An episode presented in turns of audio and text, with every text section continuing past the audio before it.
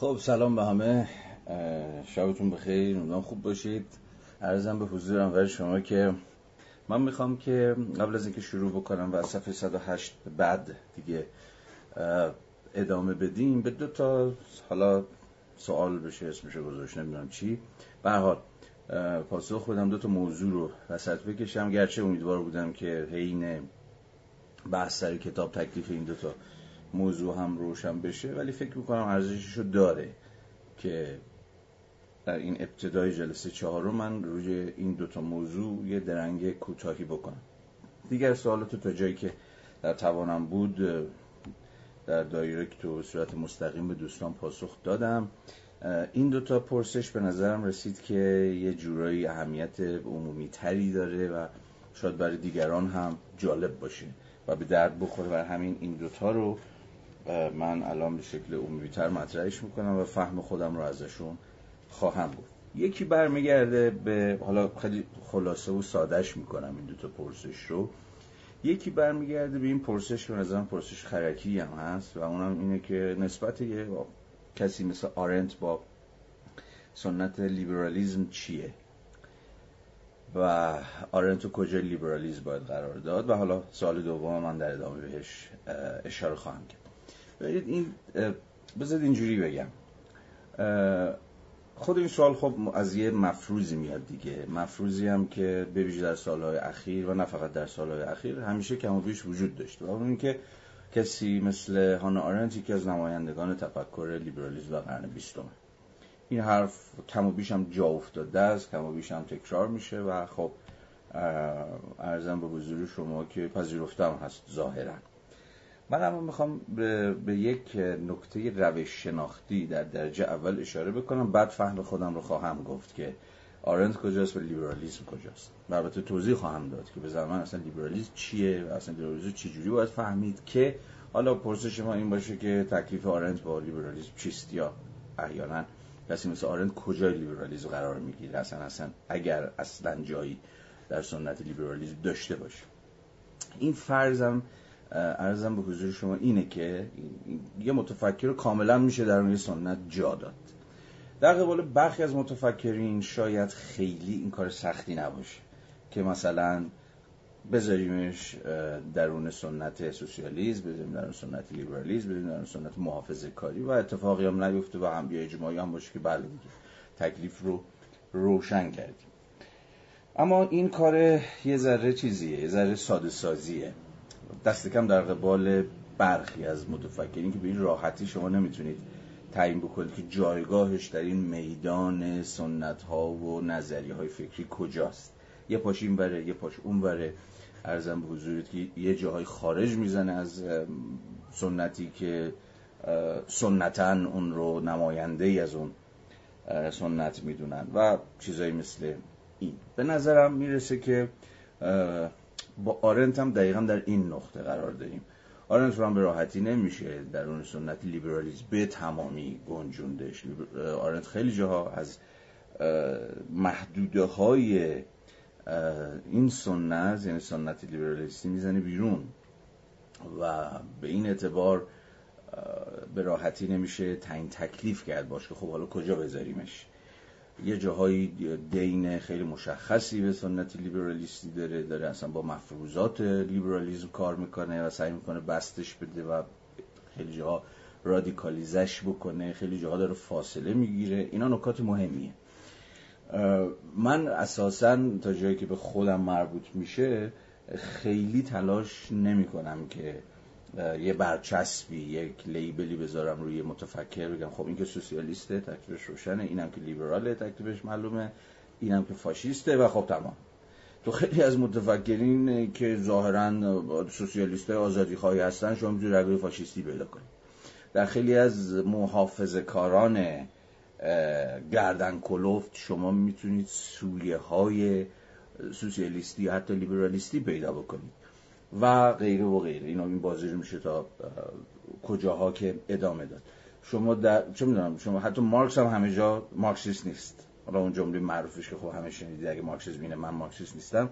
حالا اونش خیلی مهم نیست اون جملهش من می‌خوام بگم حتی یه آدمی مثل مارکس هم که در مقام پدر بنیانگذار یه سنت فکری یه جاهایی میشه نشون داد که چجوری بیرون می‌زنه از اون سنت. در دقایقی در لحظه هایی و در بزنگاه هایی این خیلی نکته متدولوژیک مهمیه که خیلی تلاش و تقلا نکنیم. یه بابایی رو که داریم باش کار می‌کنیم یا داریم بهش فکر می‌کنیم و بتپونیم داخل سنت و خیال خودمون راحت کنیم. خب تکلیفش معلوم شد که کجاست. و انگار که اگه جایگاهش معلوم بشه اون موقع شما می‌تونید کل نظام فکریش رو هم پیشا پیش حدس بزنید. چون لیبراله پس یک دو سه. چون مثلا فاشیسته نمی‌دونم الف به جیم این ساده سازی کردن به درد هیچ کس نمی‌خوره و خیلی وقت ما رو از مواجه شدن با دقایق ظرایف ریزکاری های تفکر دور می‌کنه. خب این نکته اول روش شناختیه عرضم به حضور شما که مواجهه با یه متفکر حالا می‌خواد آرنت باشه مارکس باشه روسو باشه یا نمی‌دونم هر کس دیگری اما نکته اصلی یا سوال اصلی که خلاصه تکلیف آرنت چیه با لیبرالیزم؟ کجا لیبرالیزم؟ من نمی‌تونم راجع به کلیت لیبرالیزم به معنای گسترده کلمه در مقام یه سنتی که به یه تعبیری 400 سال عقبه داره با ازاری یک بالا پایین داره خیلی مختصر مفید صحبت بکنم من در واقع تلاشم اینه که فقط روشن بکنم نسبت لیبرالیسم و سیاست رو. و بعد حالا متناسب با این یه چند تا مقدمه بگم فقط برای اینکه مسیر بحث حول این پرسش روشن بشه. سوال اینه یا بذارید اینجوری از خودمون بپرسیم. لیبرالیزم در کلیتش باز هم تفاوت خود لیبرال ها نباید از نظرمون دور بمونه. لیبرالیزم هم مثل هر سنتی دیگه یک کلیت یک پارچه همگن نیست. ولی حالا مسامحتا و اجالتا از خودمون می‌پرسیم که خب حالا نسبت لیبرالیسم و سیاست چیه؟ بعد پرسش خواهیم کرد که خب حالا آرند کجای این بازیه من دو پیشنهاد دارم برای فهم این پرسش. یا در واقع دو مقدمه به نظر من راهگشا برای فهم نسبت لیبرالیسم با سیاست.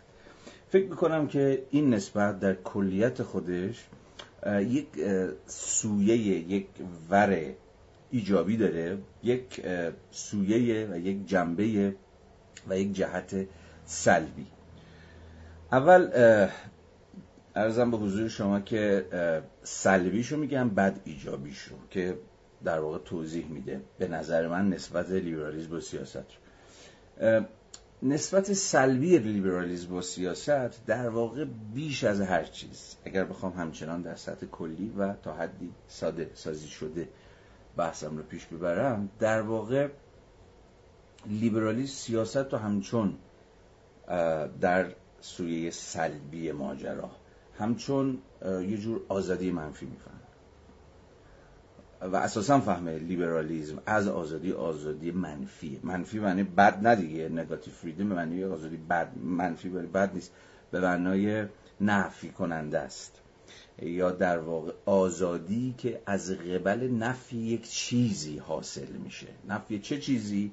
در یک کلام می‌تونیم بگوییم که نفی در واقع آزادی به مسابقه نفی هر حد و حدود و مرز و قدرت و سلطه ای که در واقع در برابر آزادی فردی قرار می‌گیره. یعنی آزادی منفی آزادی ازه. در برابر آزادی پوزیتیو یا آزادی مثبت که آزادی برای یک چیز مشخصه آزادی به معنای لیبرالیستی عموما آزادی منفی فهمیده میشه. یعنی آزادی از قید و بندها. که اون قید و بندهایی که در واقع دست و پای شهروندان رو یا به تعبیر شاید دقیقتر دست و پای افراد رو میبندن. بنابراین سیاست در سوی سلبیش در سنت لیبرالیستی به مسابقه آزادی منفی فهمیده میشه. باز این یعنی چی؟ این هم باید یه ذره توضیح داد و یه ذره ترجمهش کرد. در واقع سیاست میشه کنش شهروندان برای یه جور عقب روندن و پس زدن و دور نگه داشتن دولت از حوزه خصوصی. عموما اون کنش سیاسی که از درون سنت لیبرالیستی در اومده و در تاریخ لیبرالیسم هم گویای همین حقیقته اون کنش سیاسی خیلی مشخص در عمل به مسابه مقاومت در برابر دولت فهمیده شده. یعنی دولت باید عقب زد. به دولت نباید از یه حدی بیشتر اجازه داد که پاشو بذاره درون زندگی خصوصی افراد. حالا اینها باز هم بیشتر در ادامه خواندن همین کتاب هم باز روشن خواهد شد. به این اعتبار اگر سیاست وجود داره برای سنت لیبرالیستی این, این سیاست خودش رو به مسابقه مقاومت حتی به مسابقه یه جور جنگ جنگی که سودای محدودسازی مداخلات دولت رو داره نشون میده و این گونه است که اصلا متجلی میشه. پس سیاست لیبرالیستی به این معنا یک سیاست مقاومت گونه است یه سیاست حتی جنگیه. و حالا برخلاف تصوری که ما داریم از لیبرالیزم به مسابقه یه سنت غیر مبارزاتی تا تاریخ لیبرالیزم پر از جنگ و پر از مبارزه های خیلی مشخص سیاسی البته در برابر حالا همون لویاتانی که حالا استاری از دولت که قرار هی پاشو بذاره جلوتر هی قلم روی خودش رو گسترتر بکنه چون به حال دولت یک اشتهای سیری ناپذیر داره برای بست قلم روی خودش. اون موقع سیاست چی میشه؟ در سوی منفی در سوی منفی خودش در سوی سلبی خودش به مسابقه یه جور آزادی از میشه مجموعی از کنشهای مقاومت گونه و ستیز آمیز در برابر بیشوی دولت. این قدم اول. این اون سویه نگاتیو نسبت لیبرالیزم با سیاسته.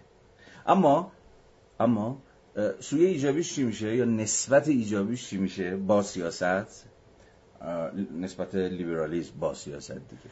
در واقع در اینجا در این نسبت ایجابی دیگه سیاست یه حوزه مبارزاتی نیست.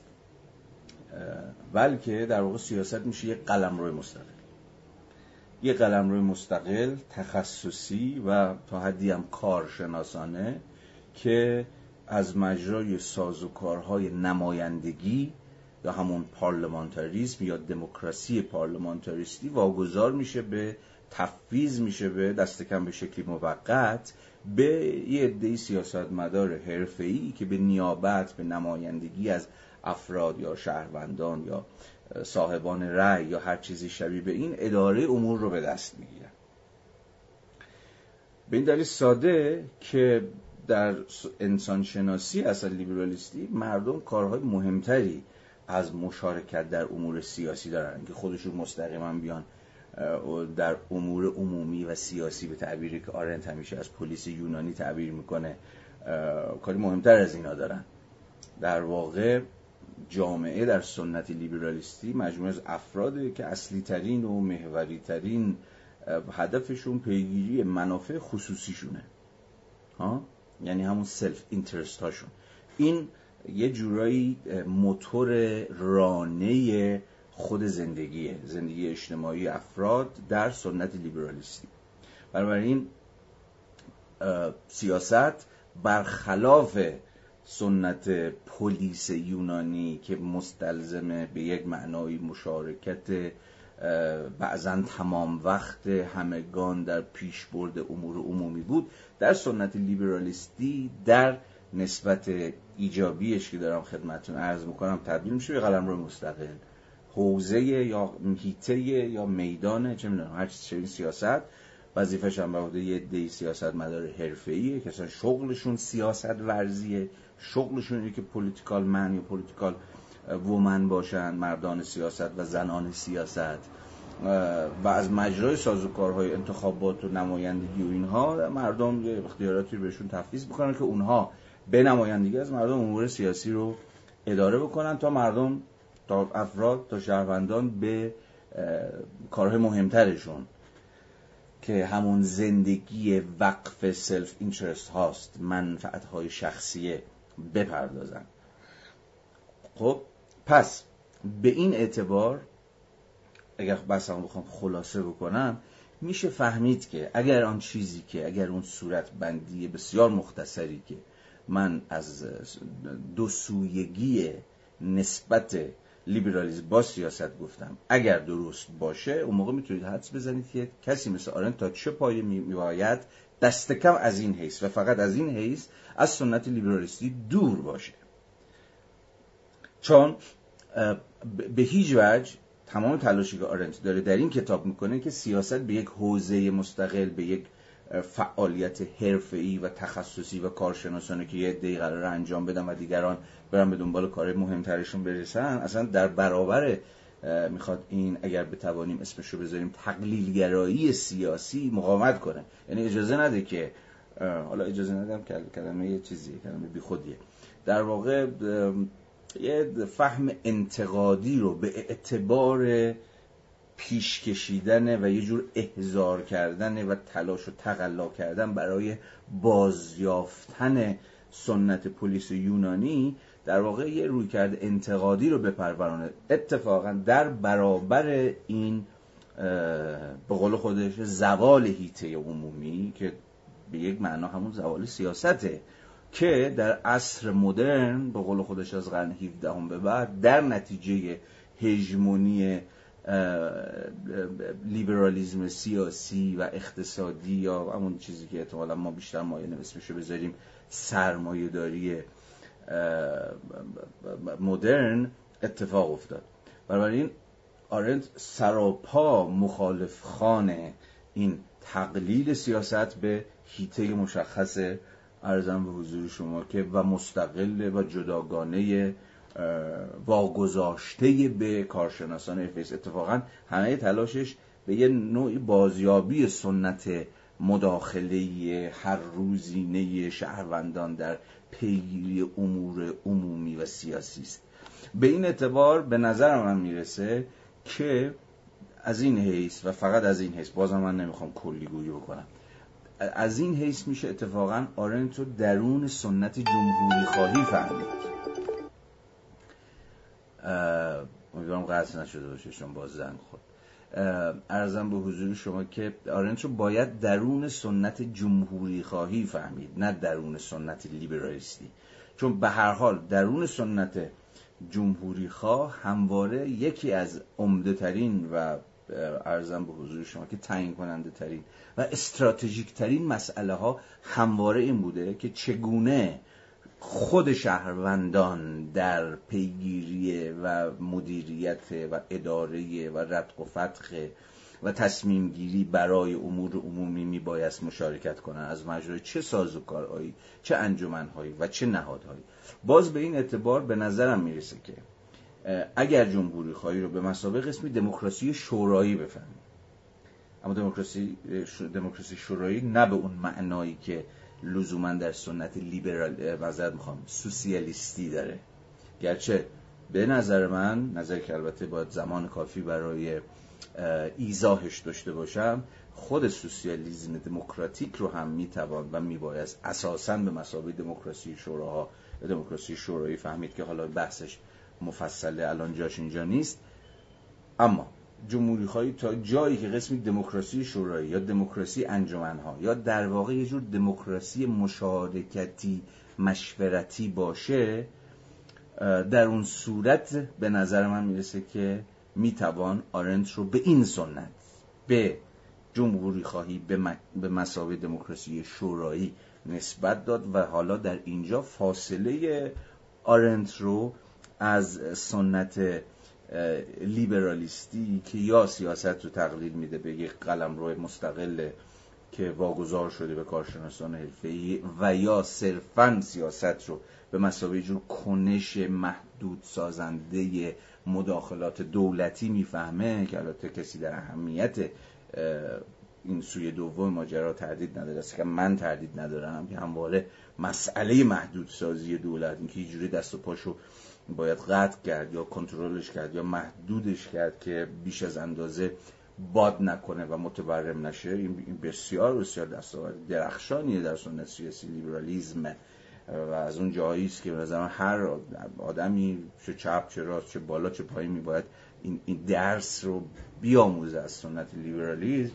ولی به هر صورت و جدا از این داستان به هر حال سیاست رو به نظر من دست در خط و ربط آرنتی نمیشه به اون سوی اول ماجرا تقلیل داد. یعنی سیاست یه حوزه مستقله که فقط واگذار شده به کارشناسان حرفه‌ای یا به سیاستمدارانی که شغلشون سیاست وضعیه و نه به یه سری از کنش‌های محدود سازنده دولت. بلکه به شکل کاملا ایجابی و شکل کاملا رادیکال سیاست در سنت جمهوری خواهانه آرنتی چیزی نیست جز همان ارزی که خدمتون داشتم. دموکراسی شورایی یا یه دموکراسی مشورتی مشارکتی بیوقفه و روزمره. به اعتبار و به اتکای یک پلیس یا یک هیته عمومی گشوده به روی شهروندان کثیر آزاد و برابر که حالا داستانش مفصل. خب اجازه بدید این نکته اول رو اینجا ببندم. سعی کردم خیلی خلاصه بگم ولی خب خلاصه هم ظاهرا به درازا کشید. برحال یه نکته دیگه هم هست. یه سوال دیگه هم یا یه نکته دیگه هم بود در بحثایی که دوستان در این هفته داشتند که برای خودم هم جالب شد. در واقع برمیگرده به ارزم به حضور شما که اصلا تفاوتی که یا دگرگونی که در فهم مدرن ما از حوزه خصوصی و حوزه عمومی با فهمی که آرند داره سعی می‌کنه پیوسته به یونان باستان و به جمهوری های روم ارزم به حضور شما نسبت بده وجود داره. من یه اشاراتی کردم هفته های قبل اما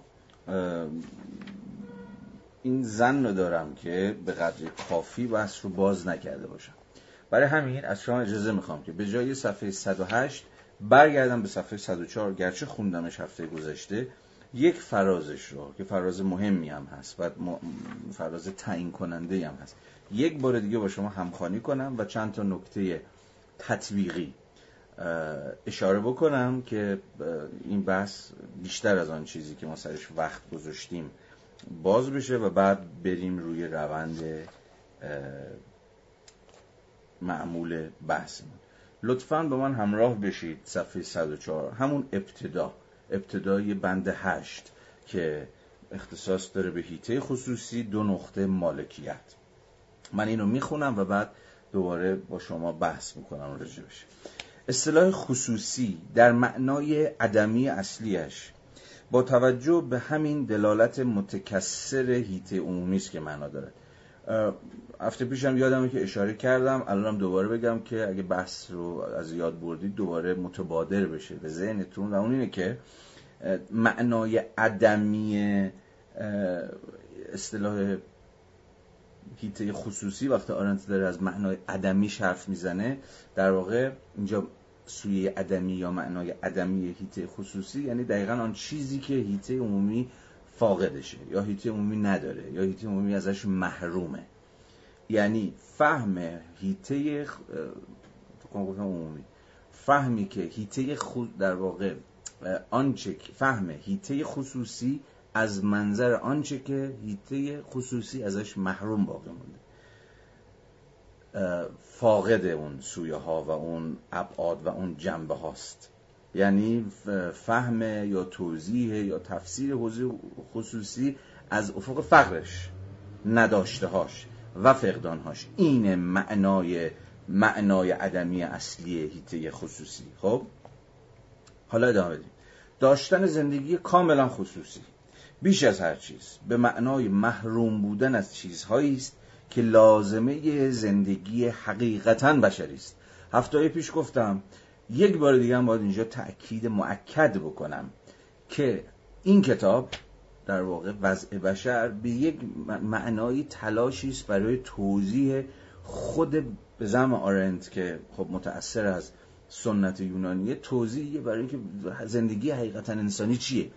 یا دست کم یونانیان باستان که برای آرنت حکم یه جور پارادایم اصلی اصلا تفکر رو داره یه جوری به شکل ای رویای آرنت انگار بازیابی یه جور آتن جدیده در زمانی که اصلا نمی‌توان از یه جور دموکراسی مستقیم یونانی سخن گفت.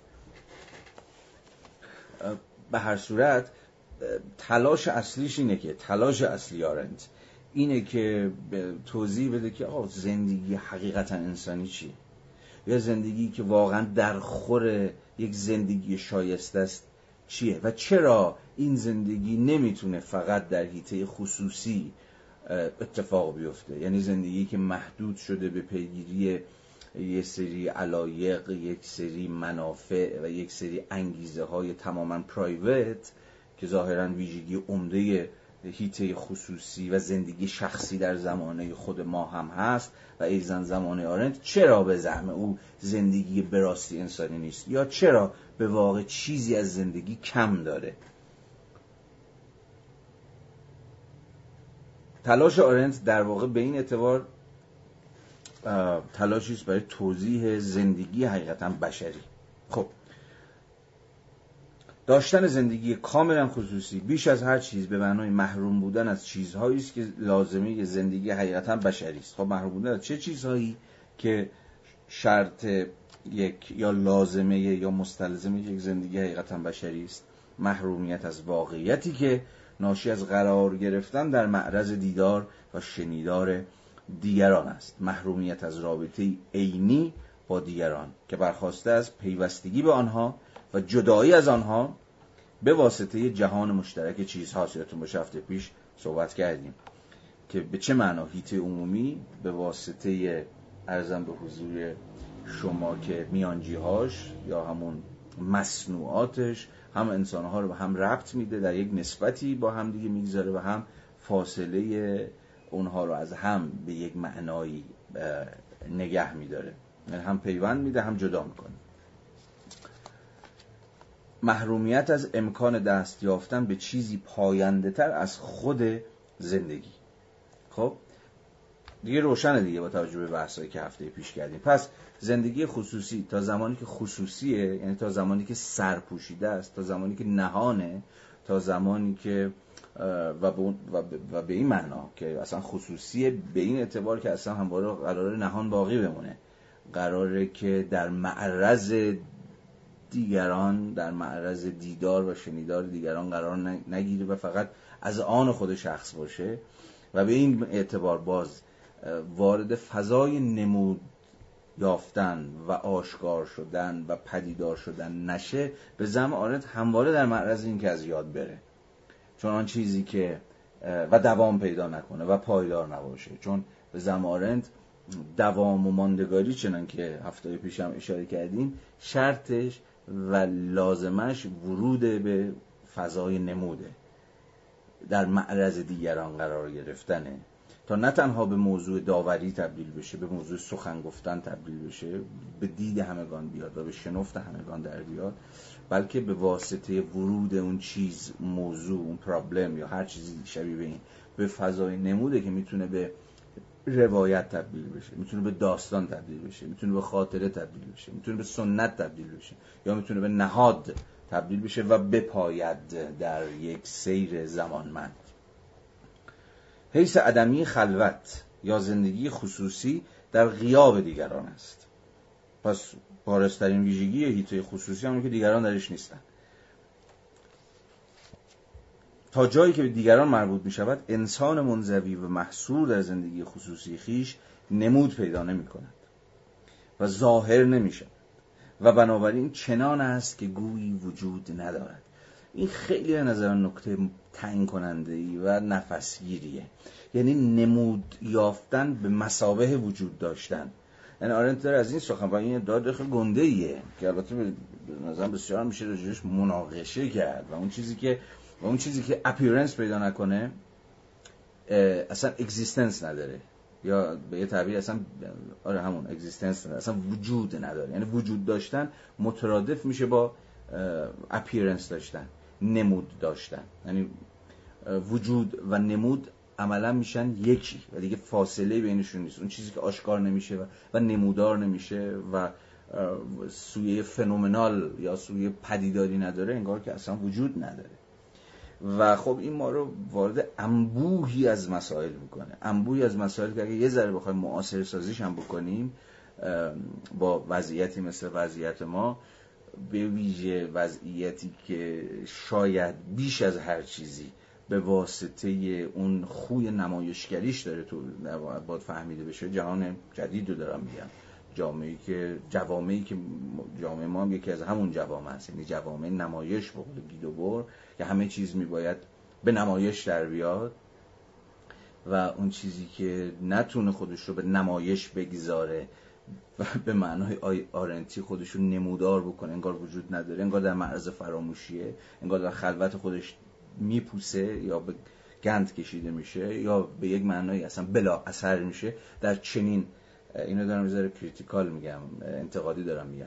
در چنین جهان معاصری که جامعه نمایشه و اصلا همگان اصلا فراخان عمومی انگار اینه که به نمایش بگذارید به نمایش بگذارید و تا می‌توانید به نمایش بگذارید اون کاری که من الان دارم می‌کنم و به من منم دارم الان خودم به نمایش می‌گذارم خودم پرت کردم در فضای نمود به معنای آرنتی کلمه ولی فضای نمودی که یا همون هیته عمومی که امروز در سیطره جامعه نمایش که حتی نمود یافتن من رو هم به یک معنایی به بخشی از بازی خودش تبدیل می‌کنه حالا سوال این میشه که اصلا مخاطرات این چیز چیه؟ مخاطرات فهم هیته عمومی به مسابقه فضای نمود و تسخیر شدن یا استعمار شدن فضای نمود به مسابقه بخشی از بازی جامعه نمایش چی می‌تونه باشه؟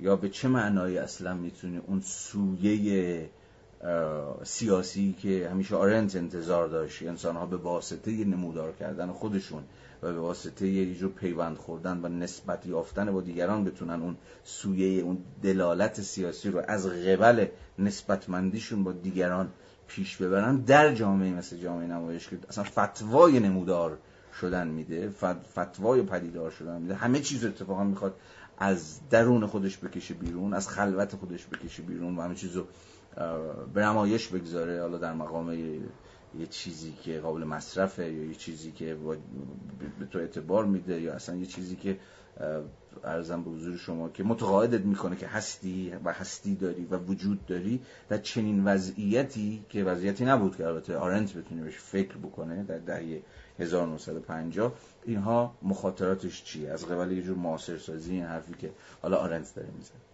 من از این میگذرم چون ما رو از آرنت دور خواهد کرد و ما رو پرت می‌کنه داخل مسائلی که البته که به نظرم می‌رسه مسائل بسیار بسیار تعیین کننده ایگن ولی اجازه بدید که همین خط خودمون دنبال کنیم. حالا خودتون اگه براتون جالب بود به این موضوع فکر بکنیم. حیث عدمی خلوت یا زندگی خصوصی در غیاب دیگران است. تا جایی که به دیگران مربوط می شود انسان منزوی و محصور در زندگی خصوصی خیش نمود پیدا نمی کند و ظاهر نمی شود و بنابراین چنان است که گویی وجود ندارد. هر فعلی که از او سر می‌زند فاقد اهمیت و اعتبار برای دیگران میماند و آنچه به نزد او اهمیت دارد برای دیگران مهم نیست. خب یه لحظه اینجا بذاریم توقف کنیم و این فهم آرنتی رو که در واقع نتیجه یه جور دست کم گرفتن حوزه خصوصی اسمش رو بذاریم. یا یه جور سلب اهمیت از هیته خصوصی اسمش رو بذاریم. یا هر اسمی که شما می‌خواید روش بذارید. به حال به نظر میاد که آرنت در اینجا اون زندگی رو که محصور شده در زندگی خصوصی یا در هیته خانه اصلا چون به زندگی خصوصی هیتش هیته چهار دیواری خونه است دیگه. این رو چجوری داره اصلا سلب حیات می‌کنه ازش؟ یا داره میگه اون اتفاقی که در حوزه خصوصی میفته برای دیگه به این دلیل که برای دیگران آشکار نمیشه و کاملا بی اهمیت باقی مونه و, و گم میشه و اصلا ارزم به حضور شما به این اعتبار وجود نداره. اینجا مقایسه جذابی میشه کرد. بین این موضوع آرنتی با موضع مجموعه از متفکرین جهان جدید که دست بر غذا موزهشون که البته آرنت هم یه اشاره کوتاهی صفحات قبل می‌کنه مثلا اونجایی که یادتون باشه پای روسو و رومانتیکا رو می‌کشه وسط که میگفتش و به ما یادآوری می‌کرد که روسو بود که به یه معنایی و دیگر رومانتیکا که در تقابل با اون موج یا اون هژمونی دستخوش پیشروی هیته اجتماعی که صدای یک دست کردن و هم رنگ کردن و هم سطح کردن افراد داشت چیز رو کشف کردن. خود اهمیت هیته خصوصی رو در جامعه مدرن. جامعه مدرنی که هیت عمومیش زوال پیدا کرده سیاست دیگه به اون معنا وجود نداره جاش دولت گرفته که امور رو رفع فرق می‌کنه. چیزی که وجود داره به جای هیت عمومی در مقام همون قلم روی پیگیری مشارکت جویانه امور سیاسی دیگه پرپر شد رفت و جاشو دولت گرفت. چیزی که حالا جایگزین هیته عمومی شده در عصر مدرن هیته اجتماعی. و هیته اجتماعی چی؟ همون قلمرو بهنجارسازی اتفاقا افراده جایی که افراد تبدیل می‌کنه به یه جماعت کم و بیش همرنگ کم و بیش همصدا. و به این معنا هیته اجتماعی مدرن در حکم زوال کسرت و تفاوت و تکینگی بود. در روایتی که آرنت از دست به دست میده. و کسانی مثل روسو و کسانی مثل ارزم به حضور شما که رومانتیکا سودای یه جور مقاومت در برابر این روند یک دست کننده و همگنساز امر اجتماعی رو داشتن. و به این اعتبار اهمیت هیته خصوصی رو یا حریم شخصی رو در عصر مدرن کشف کردن. اما این خطی که آرنتی اشاره کوتاهی می‌کنه و ازش میگذره اتفاقا خطی است که باید ادامه داد. و تمام پای بسیاری از دیگران رو کشید وسط که شاید حتی خیلی قبلتر از روسو به اهمیت این موضوع پی بردن. و این خطی که تا همین امروز هم با ماست. خطی که من فکر می‌کنم سه تا فیگور بسیار بسیار مهم داره که از بحث آرنت افتادن بیرون. مونتنی، پاسکال و کیرکگور یه اشاره فقط می‌کنم و توجه شما رو فقط می‌خوام جلب بکنم به اهمیت تفاوتی که در واقع در نزد حالا این سه متفکر و اتفاقا بسیاری از دیگر متفکرینی که میشه پاشون و وسط کشید وجود داره بر حسب اساسا اهمیتی که یا معنا و دلالتی که به هیته خصوصی میدن. در برابر ارزم به حضور شما که نهیت عمومی و نه آرنتی کلمه که خود هم میگه در واقع دود شد رفت هوا از قرن 16 و 17 هم به بعد بلکه در تقابلش با هیته اجتماعی باز به معنای آرنتی کلمه. یه فراز رو حالا من مونتنی در واقع در اون چیزش در اون گزینگویه هاش در اون تطبعاتش یه بحثی داره. حالا بحث زیادی داره که به این بحث ما مربوط میشه. یه بحثی داره راجع به خلوت گزینی و دفاعی که مونتنی داره می‌کنه مونتنی قرن 16 هم داره می‌کنه از خلوت از یه جور دوری گزیدن از جمع. و اینکه چرا به زعم او مهمترین مسئله جهان یا اصلا مهمترین مسئله ای که ما در زندگی باهاش مواجهیم اینکه چگونه باید با خود سر کنیم یا چگونه باید با خود زندگی کنیم. و از اینجاست که می‌رسه به ضرورت یه جور خلوت گزیدنی که همواره دست کم تا حدی به معنای برکنار بودن از نسبت داشتن و ارتباط داشتن با دیگرانه.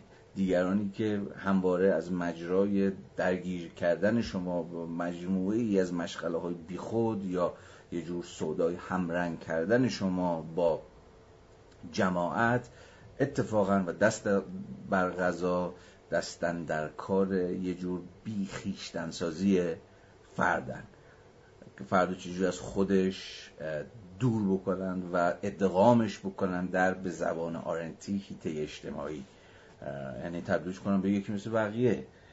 و اینجاست که برای کسی مثل مونتنی در قرن 16 هم خیلی قبلتر از این که اصلا سرمایه داری به معنای متأخر کلمه بیاد و از مجرای حالا آپاراتوس های ایدولوژیکش بخواد همه رو یه جورایی یک کاسه بکنه یا همگن بکنه یا دست کم در راستایی و در جهت بازی خودش ردیف بکنه توجهش به یه جور ضرورت خلوت گزیدن به مسابه قسمی تلاش برای با خود بودن تعریف می‌کنه. حالا بسیار مفصله بحث مونتنی من ازش می‌گذارم فقط توجه شما رو جلب می‌کنم به اهمیتی که مشخصا ارزم به حضور شما که مونتنی داره در مقام تا جایی که من می‌دونم و می‌فهمم در مقام یکی از اولین دقایقی در تاریخ تفکر البته در غرب که یه جورایی اهمیت هیته خصوصی رو به مسابه یه جور معمن امنی یا یه جور حتی صد و مانعی برای حجوم هیته اجتماعی کشف کرد. یا دست کم این که برش تأکید گذاشت و اصلا تبدیلش کرد به یه جور موضوعی برای فلسفیدن. و راجبش آپولوژی نوشت دفاعیه. دفاعیه در اهمیت هیته خصوصی. که خب با خطی که آرنت داره پیش می‌بره به نظرم در فرازهای بسیاری ناهمخانه یا دست کم تلاش آرنت برای اینکه این هیته عمومیه رو هی بکنه و توجه ما رو به این جلب بکنه که اون زندگی حقیقتا انسانی آن زندگی است که همواره با انسانهای دیگره زندگی است در میان جمع زندگی است در نسبت با دیگران. که خب چون که به خاطر دارید خطش و تبارش و ربطش از یونان میاد داره اینو برجسته می‌کنه. البته به درستی البته که به درستی چون حالا اون داره در زمانی می نویسه که هیته خصوصی به مسابه قلم روی پیگیری منافع شخصی در اصل سرمایه داری متأخر پسا جنگ خیلی داره باد می‌کنه خیلی داره متورم میشه و باز به این اعتبار باید حواستون به زمین مندی متن باشه که در چه تاریخی نوشته شده در چه وضعیتی با توجه به چه پرابلماتیکایی. اما به رغم این به رغم همراهی و همدلی با تأکید مؤکدا مؤکدانه مؤکد مؤکد مؤکدانه آرنز برای یه بازیابی یا دفاع یا همون آپولوژی برای هیتمونی اما باید حواظون باشه که خط فلسفی که از قرن 16 هم با مونتنی شروع میشه از پاسکال میگذره و به کیرکگور می‌رسه و تا اصر خود امروز هم ادامه داره و حتی همه ما هم تا یه حدی باهاش احساس همدلی می‌کنیم. همون جاهایی که فکر می‌کنیم دیگه الان وقتش یه خلوتی داشته باشیم. دیگه الان وقتش برگردیم خونه. دیگه وقتش درا رو به همه ببندیم. یه ذره با خودمون خلوت کنیم. یه ذره از اون ازدهامی که هیته اجتماعی از اون انبوه سازوکارهای از آن خود کننده و همرنگ کننده ای که قلم رو اجتماعی داره به ما تحمیل می‌کنه گریزی نداریم مگر زمانی که یه جورای پناه می‌بریم به واقعا پناه می‌بریم به هیته خصوصی. ما با این خط آشناییم دیگه. بدون که مونتنی خونده باشیم یا پاسکال خونده باشیم یا هر کسی دیگه ای. یعنی یه جور اصلا واکنش چی اسمشو بذاریم؟ طبیعی؟ حالا یه جور واکنش خودانگیخته. واکنش خودانگیخته انسان هاست در جوامع مدرنی که اون فشار اون سنگینی هیته اون می‌تونه خفتون بکنه. حالا بازم با دقیق باشیم که اجتماعی برای که اگه با ترمینولوژی های آرنتی بخوایم کار بکنیم. ولی به صورت اگر بخوایم تبار این خط رو پیدا بکنیم به نظر من نقطه آغازش یا یکی از نقاط آغازش مونتنیست با عبور از پاسکال.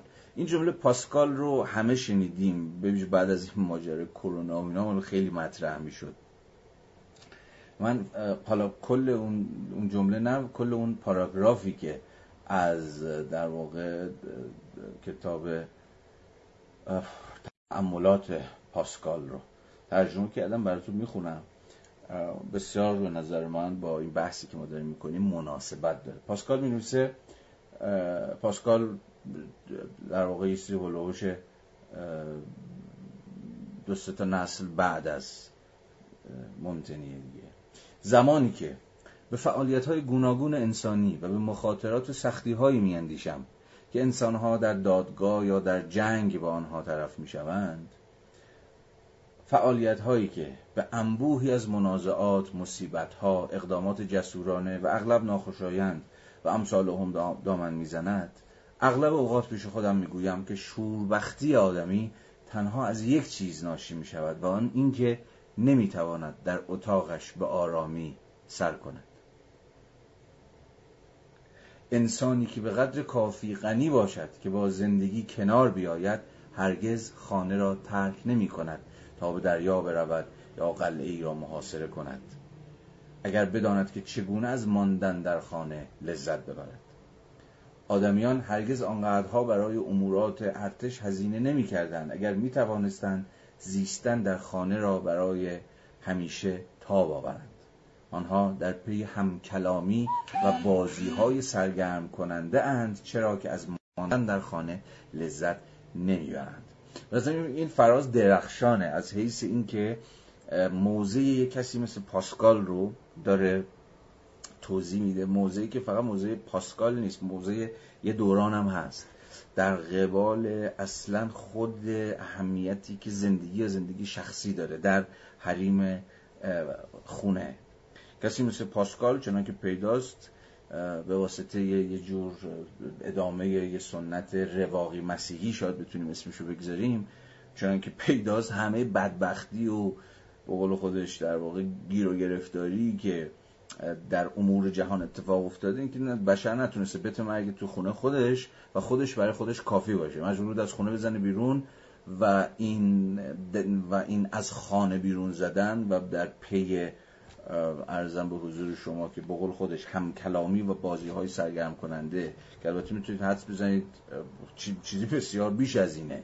جنگ ها درگیری ها پیگیری منافع منافع ثروت نمی‌دونم غیره و غیره همه این بدبختی ها ناشی از یه جور ناکافی بودن و عدم بسندگی هیته خصوصیه. و اینکه انسان برای خودش انگار کافی نیست. یا زندگی درونیش. اینجا خیلی مهمه که پاس خونه فقط فیزیک خونه که نیستش که. کسی, کسی مثل پاسکال در واقع داره از یک حوزه جدید حرف می‌زنه که می‌تونیم اسمش رو حوزه درون بودگی. یعنی حوزه ای که درون انسان اونقدر غنیه که بریده از دیگران بدون نسبت با دیگران. در چهار دیواری خونه خودش برای خودش کافیه و برای خودش بسنده است و به دیگران نیاز نداره. بنابراین به ارتباط با دیگران نیاز اصلا به بیرون رفتن نیاز نداره. و به این معنی ارزم به حضور شما که خودش برای خودش کفایت می‌کنه. حالا این بحث رو تا دلتون بخواد میشه باز ادامه داد و خط و ربطاش نشون داد. ولی فقط من همین یه فراز رو اجالتا برای این خوندم تا توجه شما رو جلب بکنم.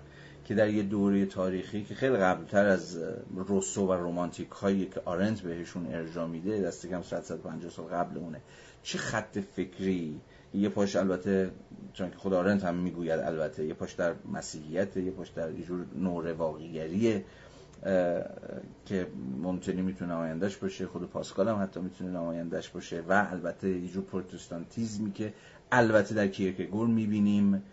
به ویژه در کیرکگور می‌بینیم جور فردگرایی پروتستانی که حالا در فرازی که الان می‌خوام از کیرکگور هم بخونم باز شما می‌تونید این خط رو دنبال بکنید. خطی که زندگی خصوصی حریم شخصی خانه فرد غنای درون اصلا زندگی درونی و همه این مفاهیم نه تنها برای فرد قراره که کافی باشن بلکه حکم جور نجاتن حکم جور معمنن حکم جور پناهگاهن حکم جور گریزند. از آشوبی که اون بیرون انتظار شما رو می‌کشه. از اون مشغله که از اون استراب و استرس و درگیری و بیقراری که جلسه اولمون فکر می‌کنم بود رو به خاطر بیارید در هیته عمومی یا در قلمرو اجتماعی انتظار فرد می‌کشه. یادتونه خود آرنت هم میگه که اساسا یکی از دلایلی که خود یونانیا همواره تفکر رو در برای تفکر شعنی بیرون از هیته مشغله های پلیس قائل بودن یا به تعبیر دیگه تفکر با یه جور آرامش و قرار و سکون و اینها پیوند داشت که تجسم شاید بارزش رو چون که باز هم من اشاره کردم میشه در اون مجسمه جلسه گفتم دیگه مجسمه The Thinker متفکر یا اندیشه‌ورز چی چی حالا ترجمهش بکنیم. رودن دید همون مجسمه که همتون دیدید حتما. فردی که یه گوشه نشسته دستش زیر چونشه و داره contemplation می‌کنه یعنی داره تعمق می‌کنه. انگار در خودش فرو رفته و تفکر کردنش کاملا پیداست که مترادف با یه جور فارق شدن از زندگی و یه جور غرق شدن و شیرجه زدن در دنیای درون خود یونانی هم خود ارسطو هم غالب این بود دیگه که این تفکر با یه جور قرار و آرامش و سکون در پیونده نمی‌توان در هیته بیقراره و آشوب زده و پر استرسه و پر استرابه و پر مشغله پلیس یا هیته عمومی در میان جمع اصلا یه جور تفکر ورزید. تفکر همواره مستلزم و خلوت است. اون تنهایی است.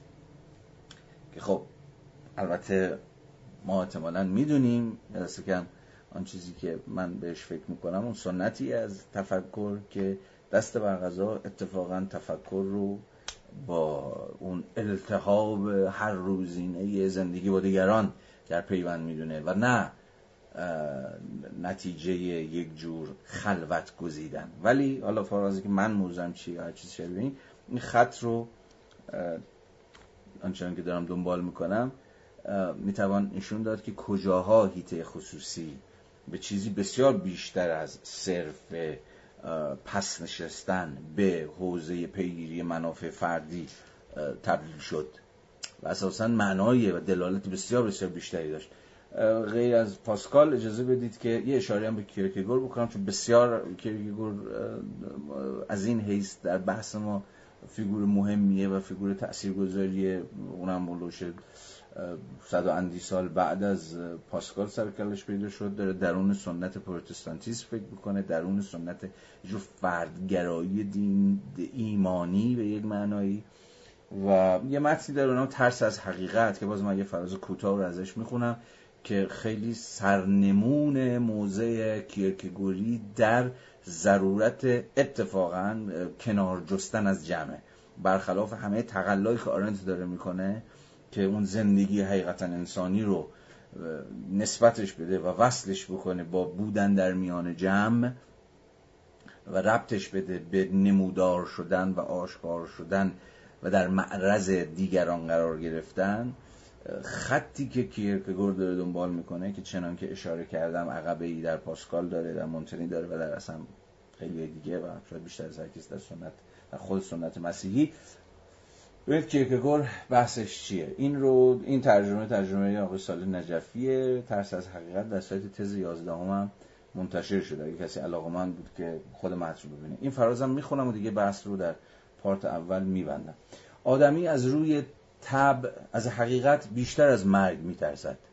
و این کاملا طبیعی است. چرا که برای وجود طبیعی بشر حقیقت به مراتب نفرت انگیزتر از مرگ است. پس چه جای شگفتی است که این همه از حقیقت می حالا از اینجا بعد. توجه به حقیقت در گروه برکنار بودن است. برکنار از انبوه خلق از مالتیتود اتفاقا از, از, از انبوه از جمعیت از شلوغی. برکنار بودن از انبوه خلق از جماعت. و همین بس برای ترساندن و مسترب ساختن فرد. بیش از حراس و استرابی که از مواجهه با مرگ او دست می‌دهد. آخر آدمی حیوانی اجتماعی است. باز همون البته همون حیوان چیز دیگه همون ادامه اون ترجمه غلط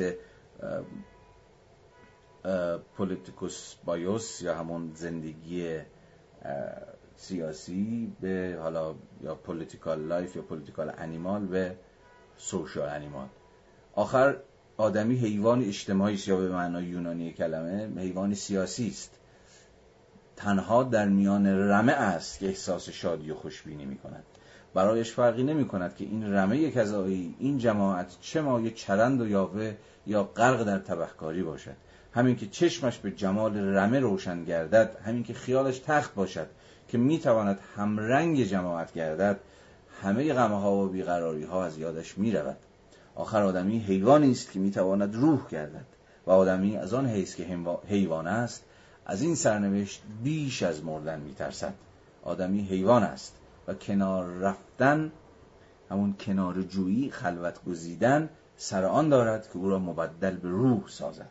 و این کنار بودن هنگامی که آدمی می‌خواهد پای در ساحت حقیقت بگذارد دقیقا در حکم آن است که دیگران یعنی همان رمه یا جماعت هر لحظه می‌تواند فرد کنار رفته را به باد سخره بگیرد تحقیر کند و آزار دهد این خطی که کیرکگور داره اصلا نماینده یه جور روح دوران هم هست.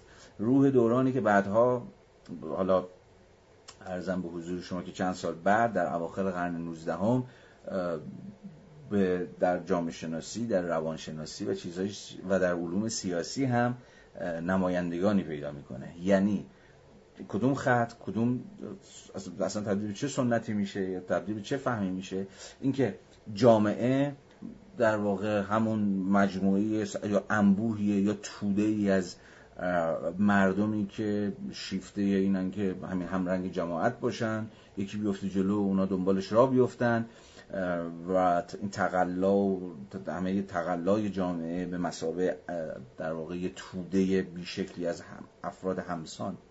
اینه که هر تفاوت تکینگی رو تو خودش بکشه و با خودش یکی کنه و یک رنگ بکنه و تنها جایی که تنها قلم روی که باقی میمونه به این اعتبار همون هیت خصوصی است همون حریم شخصی است.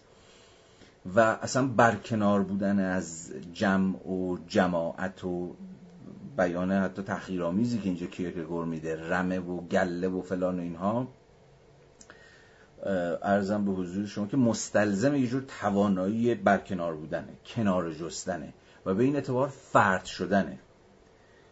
ببینید اینجا کاملا شما می‌تونید همه این فراز کیرکگور رو با خط آرنتی بخونید. جایی که آرنت داره میگه هیته عمومی که پسر کلش پیدا شد کارش همین بود که هم رنگ با جماعت کنه و افراد رو و به این اعتبار کسرت رو بپکونه یکسانسازی و همگنسازی و چه می‌دونم اینجور داستانها رو دنبال بکنه و پیش ببره. در برابر هیت خصوصی افراد اصلا تبدیل به مکانی برای مقاومت شد.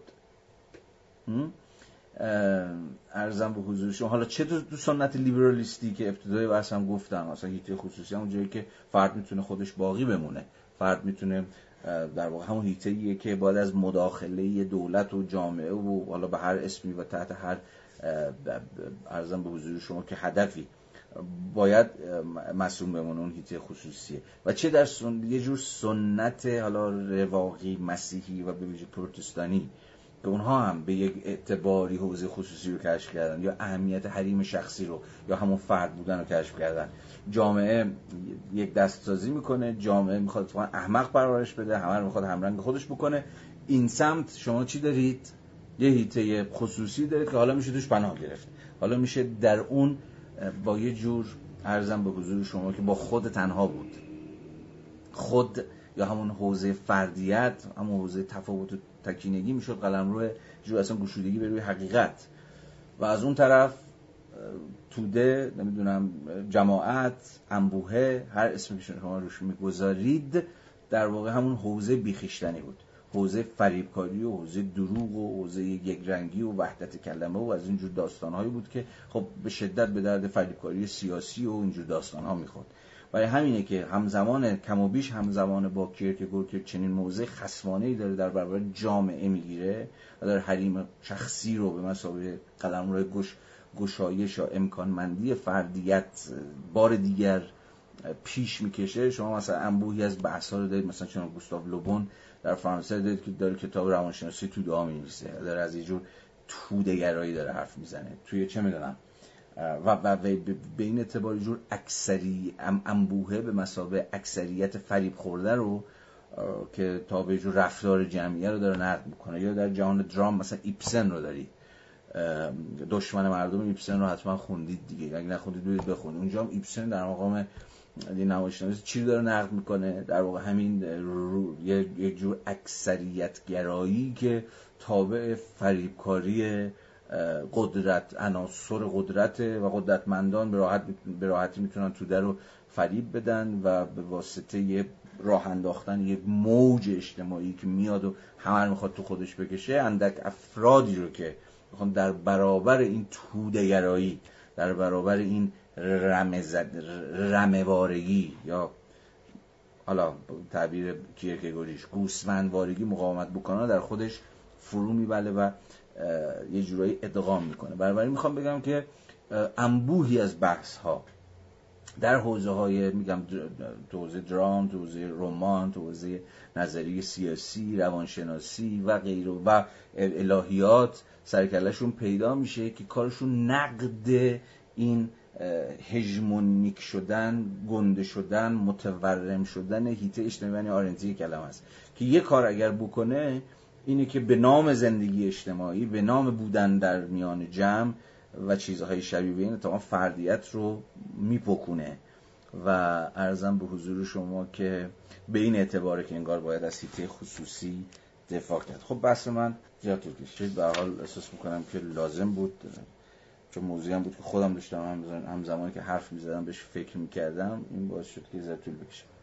خب اجازه بدید که برگردیم کتاب و فراسوی منتخب رو با هم بخونیم و به روال هفته پیش با هم بحث بکنیم. خب صفحه 108 لطفا. پاراگراف دوم. ادامه بحث هفته گذشته. در اینجا آرنت می نویسد که آن چیزی که برای شهر اهمیت دارد نه اندرون این هیته که از دیده ها نهان میماند و اهمیت عمومی ندارد بلکه نمود بیرونی آن است.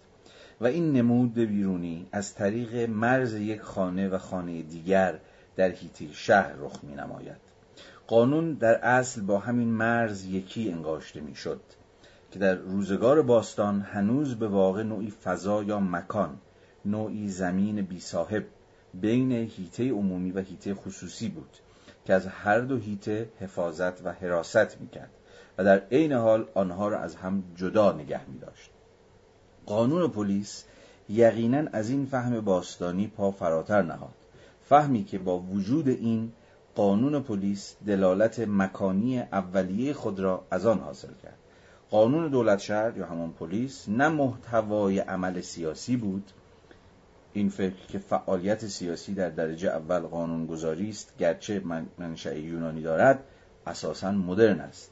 و برجسته ترین جلوه اش در فلسفه سیاسی کانت آمده است. یه لحظه من داخل این پرانتز توضیح بدم. آرنت داره میگه قانون پلیس یا اون چیزی که پلیس یونانی رو ارزم به حضور شما که یه جور خصلت نماشه یا توضیح میده این نیستش که کنش سیاسی در قلم روی پلیس همون قانون گذاریه کنش سیاسی پلیس چیزی بیش از قانون گذاریه این محدود شدن کنش ورزی سیاسی به فرایندهای قانونگذارانه یا کنش هایی که نهایتا به تصویب قانون منجر میشه چنان که خودش اشاره می‌کنه منشأ رومی داره. ولی در عصر مدرنی که دست بالا پیدا می‌کنه. یعنی کنشگری سیاسی در نهایت به مسابقه کنشگری حقوقی یا کنشگری که نهایتا قراره که از یه قانون سر در بیاره یا به یه قانون سر و شکل بده. کنش ورزی سیاسی در معنای آتنی خودش در قلم رو همون پلیس چیزی بیش از نه اینکه ربطی به قانون گذاری نداشت چیزی بیش از ارزم به حضور شما که فعالیت قانونگذاری بود. و نه فهرستی از قانون پلیس رو داره میگه. میگه نه قانون پلیس به اون قانونگذاری محدود می‌شد و نه فهرستی از فهرستی بود از ممنوعیت ها که مبتنی بر مکنها یا نواحی ده فرمان باشد که همه قوانین مدرن نیست همچنان بر آنها استوارند. این قانون قانون پلیس به معنای کاملا حقیقی کلمه نوعی حسار بود. در جالب میشه که بدون آن وجود توده ای از خانه ها وجود تاون ممکن بود. اما وجود شهر وجود اجتماعی سیاسی یا مدنی امکان نداشت. این تا آخر بخونم بعد توضیح میدم. این قانون حسارگونه محترم و حرمت سزا بود. اما فقط آنچه درون این حصار قرار داشت سیاسی یا مدنی بود. بدون آن وجود هیته عمومی همانقدر ممکن نبود که وجود ملک بدون حصاری که حدود آن را مشخص کند.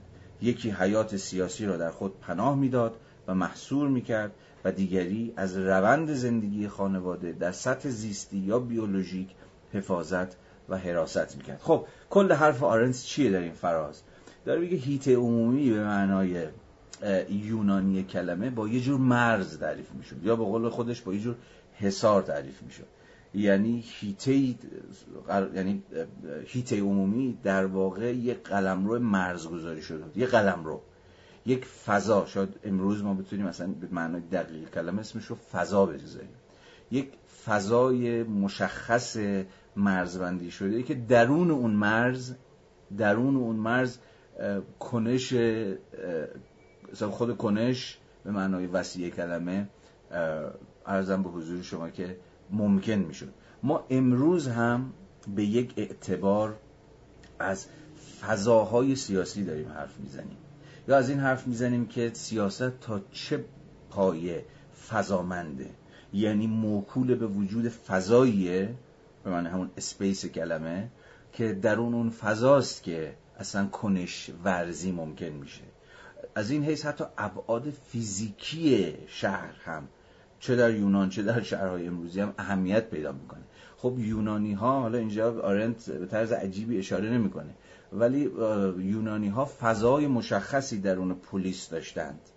یعنی فضای کم و بیش متعین و کم و بیش مرزگذاری شده و حتی حسار بندی شده که درون اون فضا بود که اصلا اون کنشگری ممکن می‌شد. یعنی آگورا.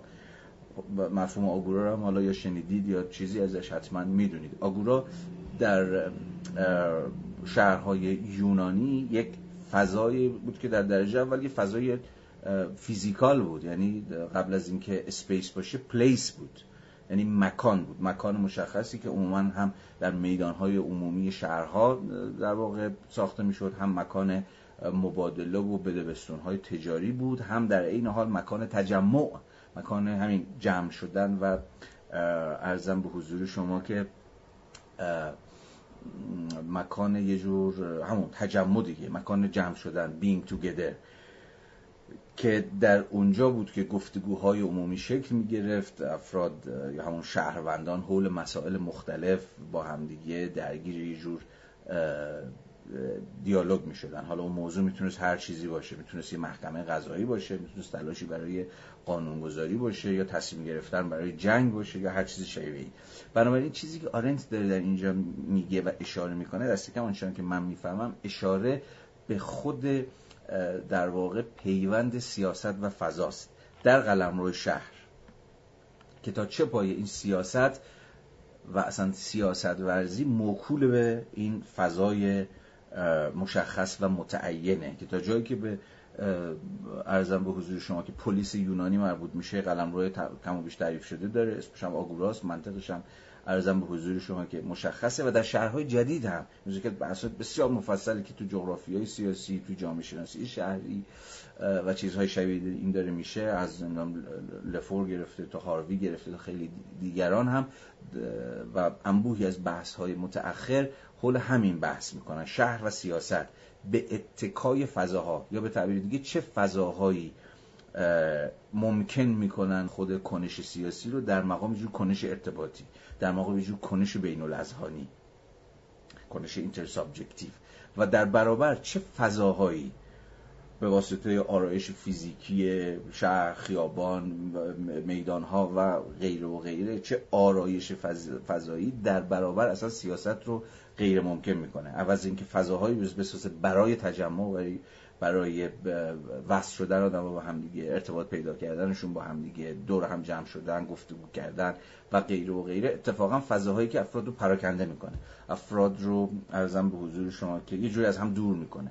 یا در کریدورها و مسیرهای مشخصی سازمان میده که عوض اینکه با هم وارد یه جور ارتباط خودانگیخته سیاسی اجتماعی بشند در واقع اونها رو به یک معنایی به, به اتم های جدا از هم تبدیل می‌کنه. تا دلتون بخواد تا دلتون بخواد میشه بحث های مفصلی وسط کشید بر سر نسبت بین شهر فضا و سیاست که اینا چجوری به هم ربط دارن. میشه انبوی از مطالعات تجربی هم وجود داره که مثلا چه نوع آرایش های فضایی در شهرها مجال میده به کنشگری سیاسی و در برابر چه فضاهایی اصلا این کنشگری رو ناممکن می‌کنه. یا بسیار سخت و ارزم به حضور شما که دشوار می‌کنه. آرنت در اینجا اشاره که داره می‌کنه به شهر به معنای یونانی کلمه و اشاره به اینکه قبل از هر چیز فضای فضای مشخص و متعین و تعریف شده ای بود که از مجرای جور حصار که همون مفهوم مرز رو باید به خاطر ما متبادر بکنه مکانی بود که شرط وجود سیاست بود. یا شرط این بود که یه چیزی شبیه زندگی سیاسی اصلا ممکن بشه. بنابراین باید حواسمون جمع باشه که زندگی سیاسی رو نمیشه منهای فضامندیش فهمید. در هر فضایی در هر آرایش مکانی نمیشه از سیاست حرف زد. اصلا تصادفی نیست که در بسیاری از شهرها مکانهای مشخصی به اتکای پتانسیل ها و ظرفیت های درونی که برای جمع کردن دارن برای تجمع آفرینی دارن به مکانهای سیاسی تبدیل میشن. مثلا حافظ سیاسی شهر اونجا متراکمه. مثلا در چه می‌دونم همین تهران خیابون انقلاب نمی‌دونم چهارراه ولیعصر یا میدان آزادی یا جاهای دیگری. و در برابر خیلی دیگر از فضاهای شهری هیچ خاطری سیاسی ندارن. یا خاطر سیاسی بسیار جست گریخته و خیلی تصادفی دارن.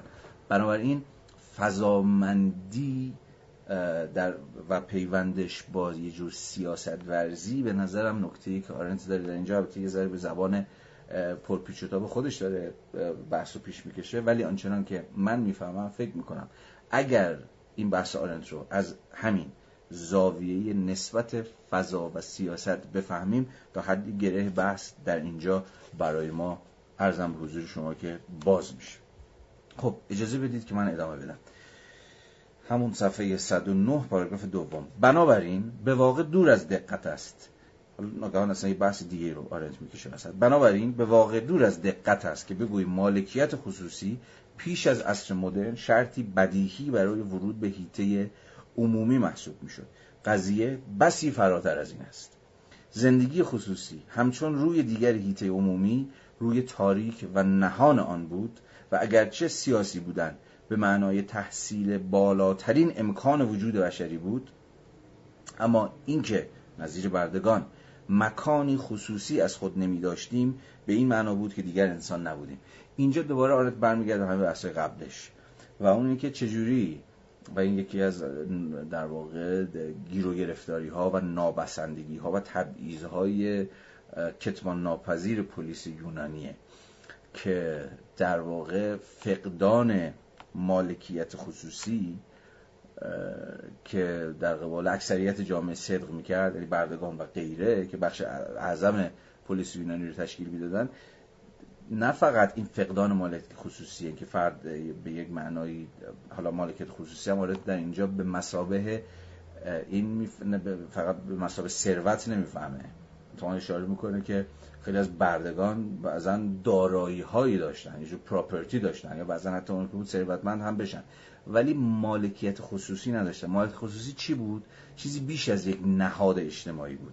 در واقع اینکه شما صاحب مالکیت خصوصی بودید یعنی که جایی از آن خود در جهان داشتید. و به این اعتبار داره میگه کسی که فاقد مالکیت خصوصی بود ممکن بود حتی دارایی داشته باشه حتی ثروتمند باشه. ولی به این اعتبار که بی جا و مکان بود چون گفتم دیگه مالکیت خصوصی رو با جایی در جهان داشتن عملا آرنت داره توضیح میده. به این اعتبار نه فقط جایی در هیت پلیس نداشت در هیت سیاسی نمی‌تونست مشارکتی بکنه حتی بلکه بالاتر از این اساسا دیگر انسان نبود. یا به معنای دقیق کلمه انسان نبود. چون انسان بودن به تعبیر یونانی کلمه میبایست مترادف باشه با جایی از آن خود داشتن. جایی که از آن دیگران نیست بلکه ارزم به حضور شما که از آن منه و من می‌تونم ادعا بکنم که ادعای مالکیت بکنم در قبالش. به این اعتبار حذف اونهایی که فاقد مالکیت خصوصی هن در پلیس یونانی که حالا بیش از هر چیز در سیمای بردگان میشه ردشون رو گرفت به زمارنت گیر و گرفتارش خیلی بیشتر از این بود. نه فقط این بود که این بردگان چون مالکیت نداشتن نمی‌تونستن بیان توی شهر نمی‌تونستن در اداره امور مشارکت بکنن. کل زندگیشون محصور می‌شد به همون قلم روی خانه و کار خانگی بلکه همواره یه شعن مادون انسان داشتن. چون اصلا فهم یونانی ها چون که حتی فهم ما مدرن ها از انسان و انسان بودن یه فهم سلسله مراتبی. همه انس... همه انسان ها انسان نیستند. یا همه انسان ها به یک درجه و به یک میزان انسان نیستند. این این فهم هنوزم با ماست. هنوزم در عصر مدرنی که ظاهرا مترادف با تکریم انسان به ماه و انسان فارغ از طبقهش فارغ از زبانش نژادش نمی‌دونم غیره و غیره هنوزم با ما هست. یعنی انسان هایی که خونشون از بقیه رنگین تره یا انسان هایی که مرگشون در قیاس با مرگ خیلی های دیگه تکان, تکان دهنده تره و در برابر کسانی که مردن هم مردن. به درک. یا اگر مردن هم هیچ اتفاقی اتفاق مهمی نیفتاد یا به قول ارزم به حضور شما که مثلا کسی مثل جودیت باتلر مرگشون سوگواری در پی نداره. یا مرگشون اصلا دادخواهی پذیر نیست. اون فهم سلسله مراتبی که هنوزم در عصر ظاهرا تکریم زندگی به ماهو و زندگی انسان به ماهو و انسان در بطن اساسا انسان شناسی مدرن هم هنوز داره سخت جانی می‌کنه که حالا بحثش مفصل ادامه بدیم. دلالت و اهمیت همون 109 پاراگراف سوم. دلالت و اهمیت سیاسی ثروت خصوصی یا شخصی که اسباب امرار معاش خیش را از آن برمیآوریم خواستگاهی کاملا متفاوت دارد که به لحاظ تاریخی مؤخر است. پیشتر از یکی انگاشتن ضرورت با هیته خصوصی خانه در عصر باستان یاد کردیم. هیته که در آن هر کس میبایست خود بر ضروریت ضروریات و هوایج زندگی چیره شود. آزاد مرد که خود اختیار زندگی خصوصیش را داشت و مثل برده در اختیار اربابی نبود باز هم ممکن بود متحمل اجبار و فشار فقر شود. فقر آزاد مرد را مجبور می سازد که مثل برده عمل کند. پس یه از حواستون باشه بین آزاد مرد بودن یا همون شهروند بودن در یونان و ارزم به حضور شما که فقر تعارضی وجود نداره. شما جز آزاد مرد باشید و آدم فقیری باشید این نکته مهمیه. ولی اهمیت و دلالت سیاسیش چیه؟ بنابراین ثروت شخصی یا خصوصی به صورت شرطی برای ورود به زندگی عمومی درآمد. پس آزاد مردی که فقیر بود اون هم در نهایت ناگزیر بود که مثل برده کار کنه یا مثل برده درگیر لیبر بشه درگیر زحمت و مشغله گذران و امرار معاشش بشه. و به این اعتبار و تا جایی که فقر یا آزادمرد گرفتار فقر می‌شد در برابر امکان یه جور مشارکت سیاسی ازش سلب می‌شد به این اعتبار که ناگزیر بود عوض وقت صرف کردن برای امور عمومی و سیاسی به فکر نون شبش باشه به فکر امرار معاش باشه. بنابراین ثروت شخصی یا خصوصی به صورت شرطی برای ورود به زندگی عمومی درآمد. و این نه از آن رو بود که مالک این ثروت در کار انباشت آن بود بلکه برعکس به این جهت بود که ثروت شخصی با قطعیت معقولی تضمین می‌کرد که دارنده مجبور نباشد درگیر فراهم آوردن استطاعت استفاده و مصرف برای خود شود و برای فعالیت عمومی آزاد باشد. خب به کافی به نظرم روشن این فراز دیگه. در واقع ادعای آرنت اینجا اینه که در پلیس یونانی اهمیتی که ارزم به حضور شما که ثروت پیدا کرد و به یک اعتباری مالکیت خصوصی پیدا کرد گرچه فرقی هست بین ثروت و مالکیت خصوصی این دوتا رو نباید یکی گرفت. ولی تا جایی که به دلالت سیاسی ثروت مربوط میشه داستان از این قراره که ثروت فرد رو آزاد می‌کرد.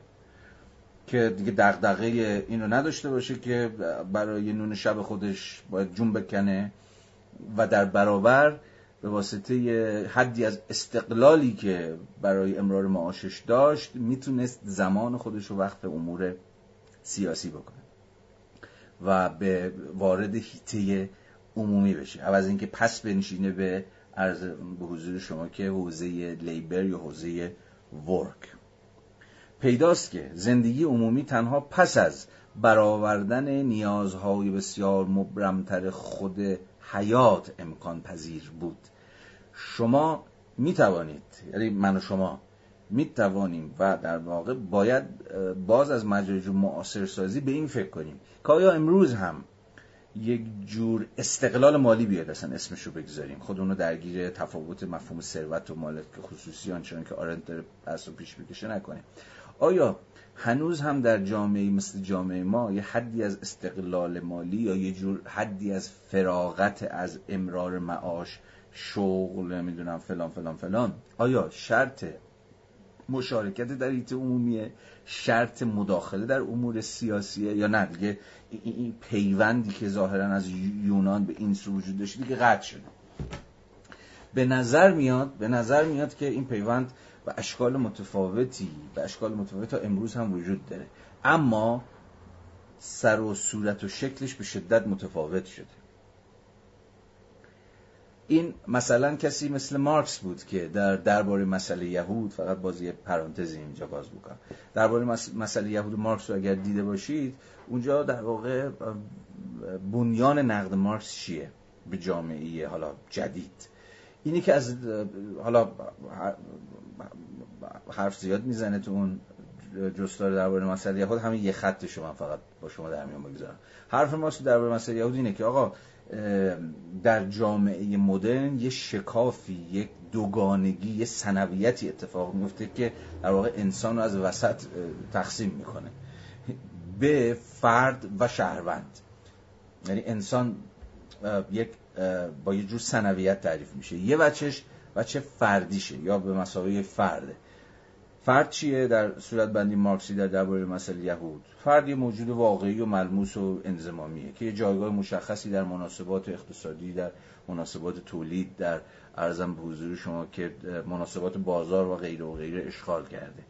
بنابراین فرد یه وجود انزمامیه یه وجود تجربیه یه وجود ملموس و واقعیه. یکی بالا یکی پایین یکی کارگر یکی بورژواست یکی سیاه یکی سفیده یکی در واقع فرد به این معنا با تعینهای تجربی تاریخی انزمامیش تعریف میشه. طبقهش نژادش ارزم به حضور شما که زبانش جنسیتش نه؟ اما شهروند چیه؟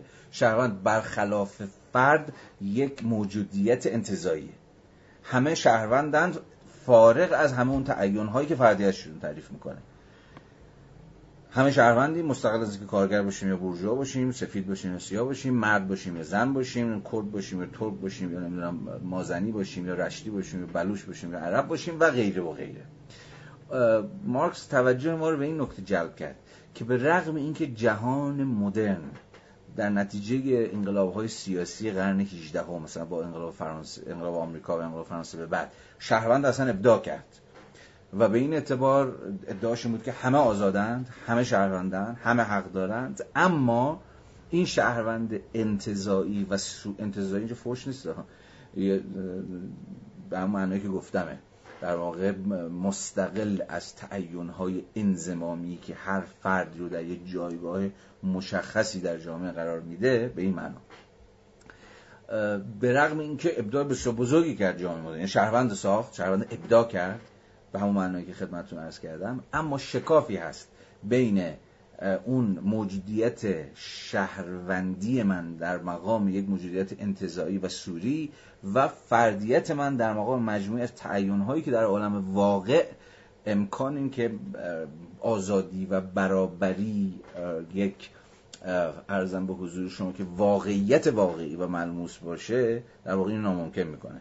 ما همگان در عالم انتظار شهروندیم و هم با هم برابریم ولی در عالم واقع هر یک از این تعینه ها به عنوان مؤثر اون وجه شهروندی ما رو مدام مخدوش می‌کنن یا باز سلسله مراتبی می‌سازن بین کسانی شهروند درجه یک هم بین کسانی شهروند درجه دو هن.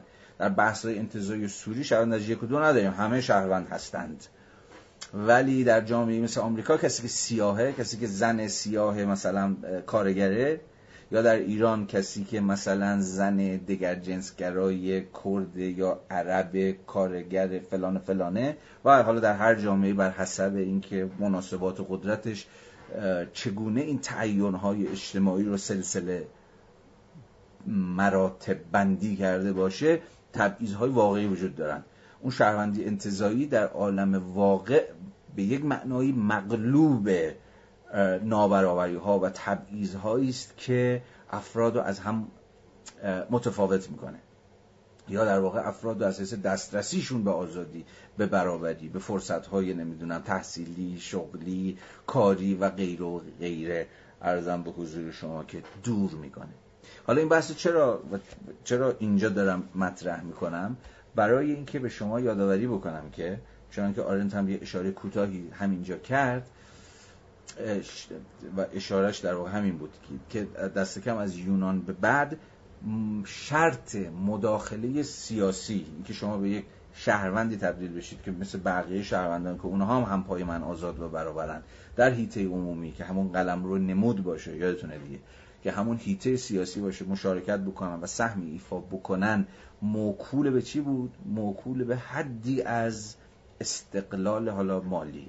یا حدی از ثروت. یعنی چی؟ یعنی اینکه شما از یه سری نیازهای اولیه خودتون فارغ البال شده باشید و بعد بتونید پاتون بگذارید در حیطه سیاسی. کسی که هشتش رو نوشه کسی که یه شغل برش کفایت نمی‌کنه بلکه شغل دوم سوم باید فکر بکنه کسی که ارزم بزرگ شما هشت صبح باید بره سر کار نمی‌دونم هشت شب باید برگرده یا آدم هایی که به این معنا درگیر قلم رو لیبرن یا در, در درگیر قلم رو ورکن به زبان مارکسی کسانی که به اعتبار اون های انزمامی خودشون پیوسته از هیته عمومی از مجرای سازوکارهای واقعی و مادی بیرون گذاشته میشن. قانون بیرونشون نمی‌گذاره. میگه آقا کارگری نمی‌دونم سیاهی سفیدی فلانی بهمانی شما به یه اندازه شهروندی شما به یه اندازه حق داری که در امور شهر در یا در امور عمومی مداخله بکنی. اما مجموعه از سازوکارهای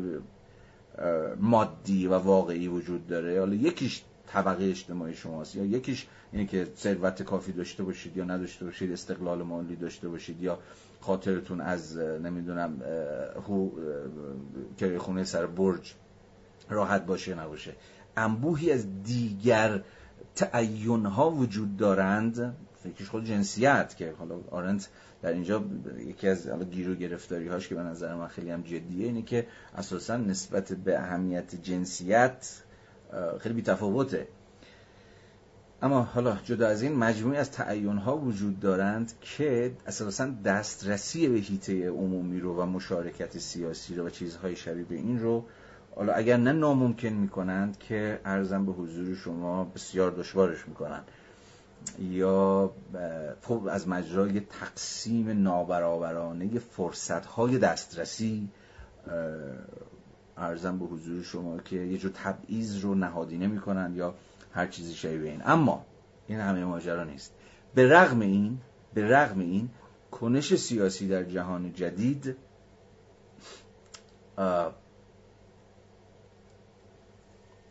حالا مطرح کردن این من رو وارد یه بیتنگ می‌کنه که می‌دونم به جاهای عجیب غریبی می‌رسیم. از بده اینو من نگم. اینو نگم در ادامه بهش چون در فصل زحمت خواهیم رسید.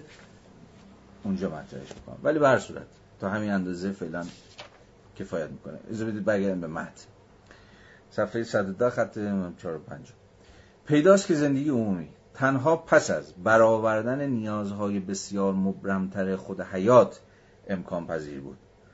وسیله برآوردن این نیازها زحمت بود و بنابراین ثروت شخص غالبا بر حسب تعداد زحمت کشانی که داشت یعنی تعداد بردگانش محاسبه می‌شد. مالکیت در اینجا به این معنا بود که بر ضروریات و حوایج زندگی خیش چیره باشیم و بنابراین بالقوه شخصی باشیم بالقوه شخصی باشیم آزاد. یعنی قبل از هر چیز آزاد بودن در معنای یونانی کلمه چون که از همه ابتدای کتاب هی داریم راجبش حرف می‌زنیم به زبان آرنت آزاد بودن از یا فارغ بودن از دغدغه امرار معاش داشتن همون کار و زحمت و اینها بود دیگه.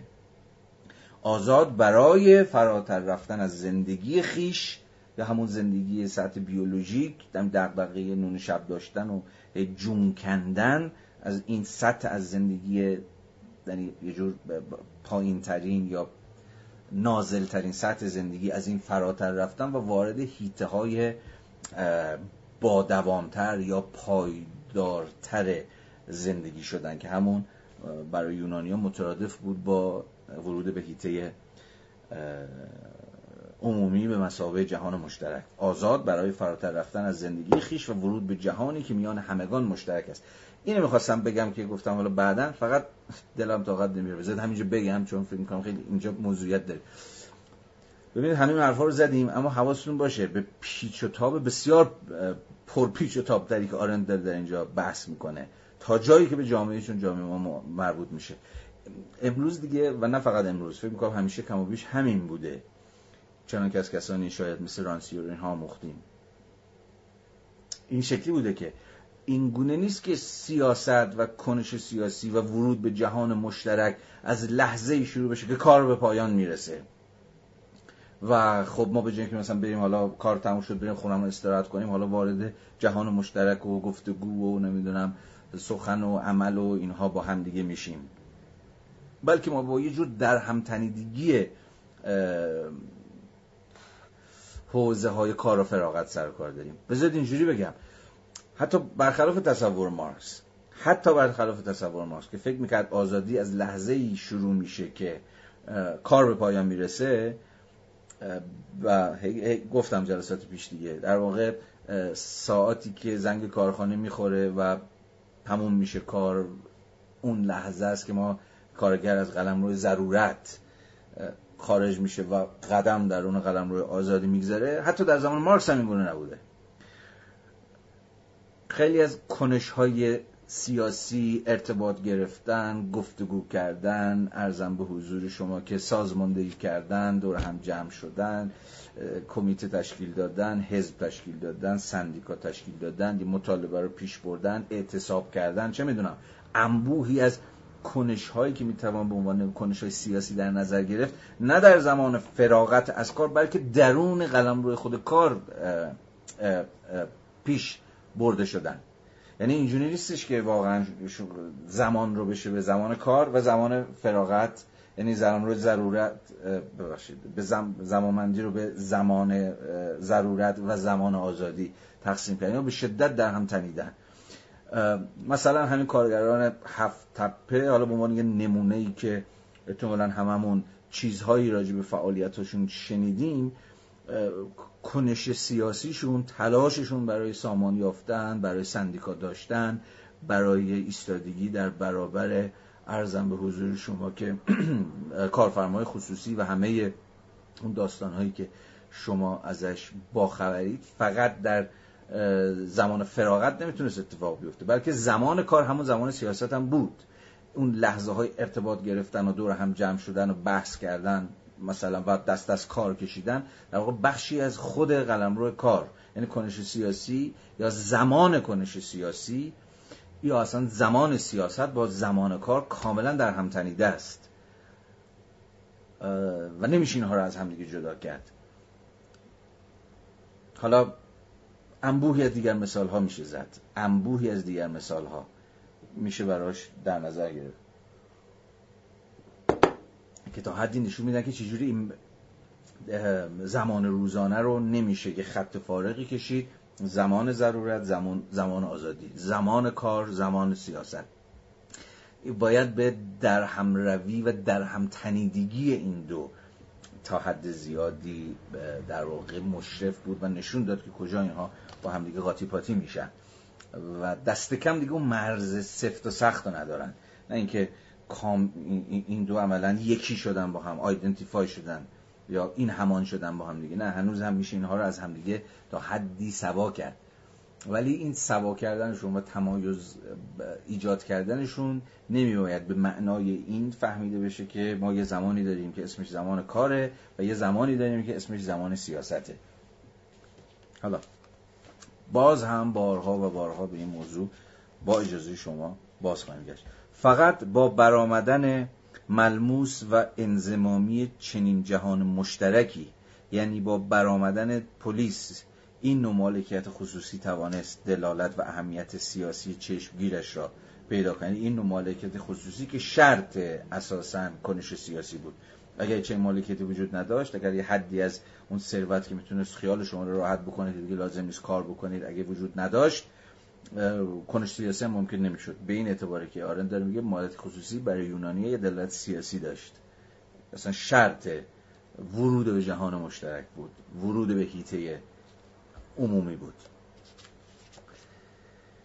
و بنابراین تقریبا مسلم است که خارشماری مشهور کارهای در خور نوکران را هنوز نباید در جهان هومری جست. جهان هومری قبل از جهان پلیس دیگه. پلیس یعنی جهان اسطوره‌ای تعلق داره که ارزم به حضور شما در اون جهان هنوز چیزی جون خارشماری کارهای در خور نوکران هنوز سرکلش پیدا نشده بود. تازه با برآمدن پلیس در مقام یک واحد سیاسی بود که یونانی ها به این جنبندی رسیدن که آقا یه سری خیلی دونه شعنه نوکرها و برده ها و اینا باید انجام بدن. من و شما در مقام آزاد مردان دقیقا آزاد مردان باید به کار مهمتری بپردازیم به کارهای سیاسی و به کارهای عمومی و فلان و فلان.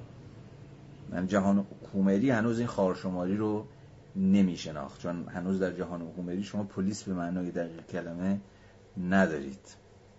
اگر مالک ترجیح می‌داد به جای آنکه مایملک خود را صرف گذران حیاتی سیاسی کند بر میزان آن بیافزاید وضع حالش چنان بود که گویی خودخواسته آزادیش را قربانی می‌کرد و به خواست خودش آن چیزی می‌شد که برده به رغم خواست خودش بود. خادم ضرورت به این اعتباره که به این اعتباره که بسیار و مفصل بحث شده که چرا در پلیس یونانی شما چیز نمی‌بینید. شما یه جور ارزم به حضور شما که جاه طلبی های اقتصادی و مالی و تکریم ثروت اندوزی و غیره و غیره نمی‌بینید. چون تصور یونانی ها این بود که مثلا تو سیاست ارسطو هم چون که جلسه اول دوم بحث کردیم به کرات شما می‌تونید این خط تحلیلی رو ببینید. اونجا هم به کرات این بحث هست.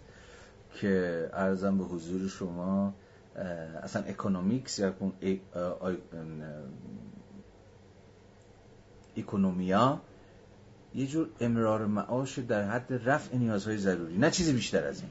البته یونانی های اصطلاح دیگه ای داشتن به نام خرما... خرماتیستیک. خرماتیستیک با اکونومیا متفاوت بود و هر چقدر اکونومیا ضروری بود بله شما یه حدی از زندگیتون به حال چیز می‌کرده دیگه رتق و فتق می‌کرده و اینم به یه حدی از ثروت نیاز داشت. ولی خرماتیستیک که بعدا مارکس هم در که در همون جلد یک کاپیتال تفاوت بین economics و خرماتیستیک و به اتکای مواضع ارسطو در کتاب سیاست بحث می‌کنه حکم یه جور ثروت اندوزی بود بیش از حد نیازهای مصرفی که هر فردی به حال از اون حالی که یه موجود طبیعی داشت. و هر چقدر خرماتیستیک نکوهیده بود در دموکر... چیز آتنی در پلیس یونانی economics یک امر کاملا طبیعی و پذیرفته بود. کسی که زندگی خودش رو در جهت خرماتیستیک یعنی در حد یه جور ثروت اندوزی فراتر از نیازهای ضروری و طبیعی هدایت می‌کرد در واقع چون که آرنت هم در اینجا اشاره می‌کنه عملا پذیرفته بود که دیگر آزاد نباشه یعنی آزادی خودش قربانی می‌کرد. چرا؟ چون کسی که دنبال اینه که مال پشت مال بیاندوزه عملا پذیرفته که اون فراغت و اون آزادی رو قربانی بکنه و بیفته دنبال ارزم به حضور شما که دوباره ضرورت. اینجا دقیقا همین رو داره میگه دیگه. وضع و حالش چنان بود یعنی کسی که مایملکش رو در حد در حد بیش از نیازهای ضروریش می‌خواست که در واقع چیزی بیش از به دنبال چیزی بیش از نیازهای ضروریش بود. در واقع وضع حالش چنان بود که گویی خودخواسته آزادیش را قربانی می‌کرد. و به خواست خودش چیزی می‌شد که برده به رغم خواست خودش بود. خادم ضرورت می‌شد. و این برای یونانی جماعت دست کم در روایت ارسطوی آرنتی همون چیزی بود که دیگه فرد رو محروم می‌کرد از ارزم به حضور شما. مشارکت در ایت عمومی و همون جهان مشترک. خب صفحه 111 بند 9 امر اجتماعی و امر خصوصی. آنچه پیشتر برآمدن امر اجتماعی خواندیم. یادتون بیاد همه بحثایی که راجع به امر اجتماعی کردیم و من امروز هم به تفسیر راجع صحبت کردم و به زمان آرنت هم تقریبا همزمان با برآمدن دولت های ملی از قرن 17 هم بعد از لحاظ تاریخی مقارن بود با زمانی که دل مشغولی خصوصی نسبت به مالکیت خصوصی مبدل به دغدغه عمومی شد. یعنی همزمان با برآمد خود فرماسیون سرمایه داری در مقام مجموعه از مناسبات مادی که خب قبل از هر چیز و بیش از هر چیز مترادف بود با اهمیت پیدا کردن مالکیت خصوصی با اصلا تعریف زندگی و اصلا تعریف زندگی فردی به مثابه زندگی که بالاترین ارزشش یا اون رانه راهبرش چیزی نیست جز پیگیری self-interest ها. در واقع به این اعتبار جامعه چیزی نیست جز مجموعی از افراد که هر کسی سر در پی خیر خصوصی خودش داره. حالا هر تعریفی که از اون خیر به دست میده. پس برآمدن امر اجتماعی به معنای آرنتی از لحاظ تاریخی دست کم به روایت خود آرنت همزمان با هژمونیک شدن مناسبات سرمایهداری که پیامدش چیزی نیست جز تبدیل شدن مالکیت خصوصی و پیگیری منافع شخصی به یک دغدغه عمومی. یعنی انگار همگان بیشتر و کمتر دغدغه اصلیشون اون نیروی پیشبرنده زندگیشون اینه که ارزم به حضور شما که به فکر مالکیت خصوصی باشن یا به فکر این باشن که اصلی ترین وجه زندگی همون وجه سلف اینترستشه جامعه هنگامی که اول بار قدم به هیته عمومی گذاشت به هیئت سازمانی از مالکان درآمد که به جای طلب دسترسی به هیته عمومی به دلیل ثروتشان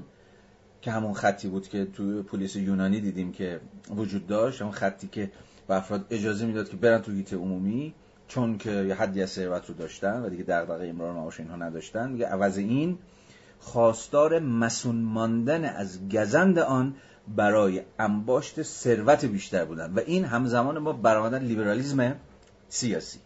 در مقام ایدئولوژی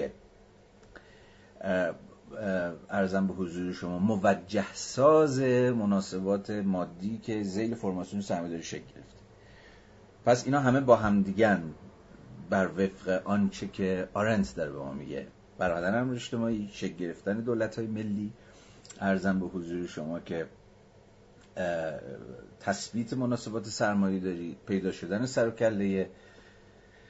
پیدا شدن سرکله لیبرالیزم سیاسی و چیزهای شبیه این. اینا همزمان با هم به مسابقه یک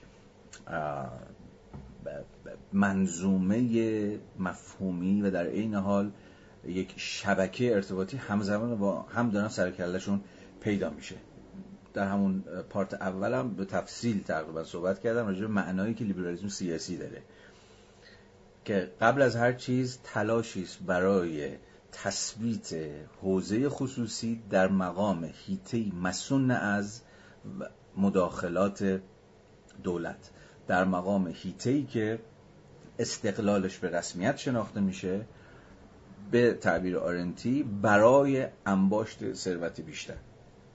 به تعبیر بودن ریمون بودن متفکر در فیلسوف سیاسی قرن 16 هم به تعبیر بودن حکومت به پادشاهان و مالکیت به اتباع تعلق داشت. به طوری که وظیفه شاهان حکمرانی به خاطر مالکیت اتباعشان بود. یعنی دولت به معنای دقیق کلمه شکل می‌گیره و ساخته میشه اساسا برای محافظت و پاسداری و تثبیت مالکیت. مثلا به لاک فکر بکنید به جان لاک در مقام پدر بنیانگذار سنت لیبرالیزم سیاسی. اون جایی که به ضرورت وجود دولت می‌رسه که مسیری اساسا متفاوت از مسیری که کسی مثل هابس طی می‌کنه تا برسه به اینکه بله دولتی به حال باید وجود داشته باشه اساس و بنیان توجیه دولت در لیبرالیسم کلاسیک نزد کسی مثل لاک چیزی نیست جز اینکه ما به نهادی نیاز داریم که همون اسمش دولت باشه که بتونه از مالکیت دفاع بکنه. که بتونه افراد رو در لحظاتی که احیانا چشم طمع به دارایی های همدیگه دارن و به این اعتبار بینشون دعوا میشه بینشون داوری بکنه. یا هر کس رو بنشونه سر جای خودش یا حد و حدود هر شخص رو مشخص بکنه. برای همین هم هست که اساسا دولت در سنت لیبرالیسم کلاسیک به نهاد داور تبدیل میشه. داور در مقام در واقع نهادی که میباید این منازعات رو این درگیری ها رو این تعرضات رو یه جورایی حل و فصلش بکنه. پس کار ویژه اصلا دلیل وجودی دولت در سنت لیبرالیسم کلاسیک می شود پاسداشت حریم شخصی که در واقع همون قلمرو مالکیت خصوصی باشه. و برای همین هم هست که به حال دولت به نهادهای امنیتی نیاز داره. پلیس می‌خواد دادگاه می‌خواد نمی‌دونم اینجور چیزا. چون این نهاد داور بدون حدی از زور بدون حدی از خشونت اساسا نمی‌تونه داوری بکنه در لحظه هایی که مناقشاتی بین افراد در وضع مدنی اتفاق میفته البته لاک اونقدر حواسش بود که خود دولت می‌تونه به نهادی تبدیل بشه که تعرض بکنه مالکت خصوصی. یا در واقع اون پاسداشت و اون مراقبتی که میباید از هیته خصوصی افراد بکنه خود دولت تبدیل بشه به یه تهدید براش. اونم یه تهدید خیلی بزرگ. بنابراین از مفاد قرارداد قرارداد اجتماعی که افراد بین هم دیگه میبندن و میگن خیلی خوب دولتی باید وجود داشته باشه و حدی از اقتدار باید داشته باشه دولت می‌تونه از اون مفاد قرارداد پاشو فراتر بگذاره و تبدیل بشه به نهاد متجاوز. و اینجاست که لاک در واقع برخلاف سنت هابزی میپذیره که چنین دولتی رو میشه برانداخت. چنین دولتی رو میشه اصلا تا مرز به اتکای شورش به اتکای انقلاب میشه چنین دولتی رو به زیر کشید. چرا؟ به این دلیل ساده که دولت از اون وظیفه اصلیش که نگه داشته مالکیت خصوصی بود پاسداری از حجم خصوصی بود و چیزهای شبیه به این پاشو فراتر گذاشته تجاوز کرده و برای دیگه اصلا قرارداد رو مردم یا شهروندان می‌توانن به شکل یک طرفه ای فسخ بکنن که حالا داستانش مفصله.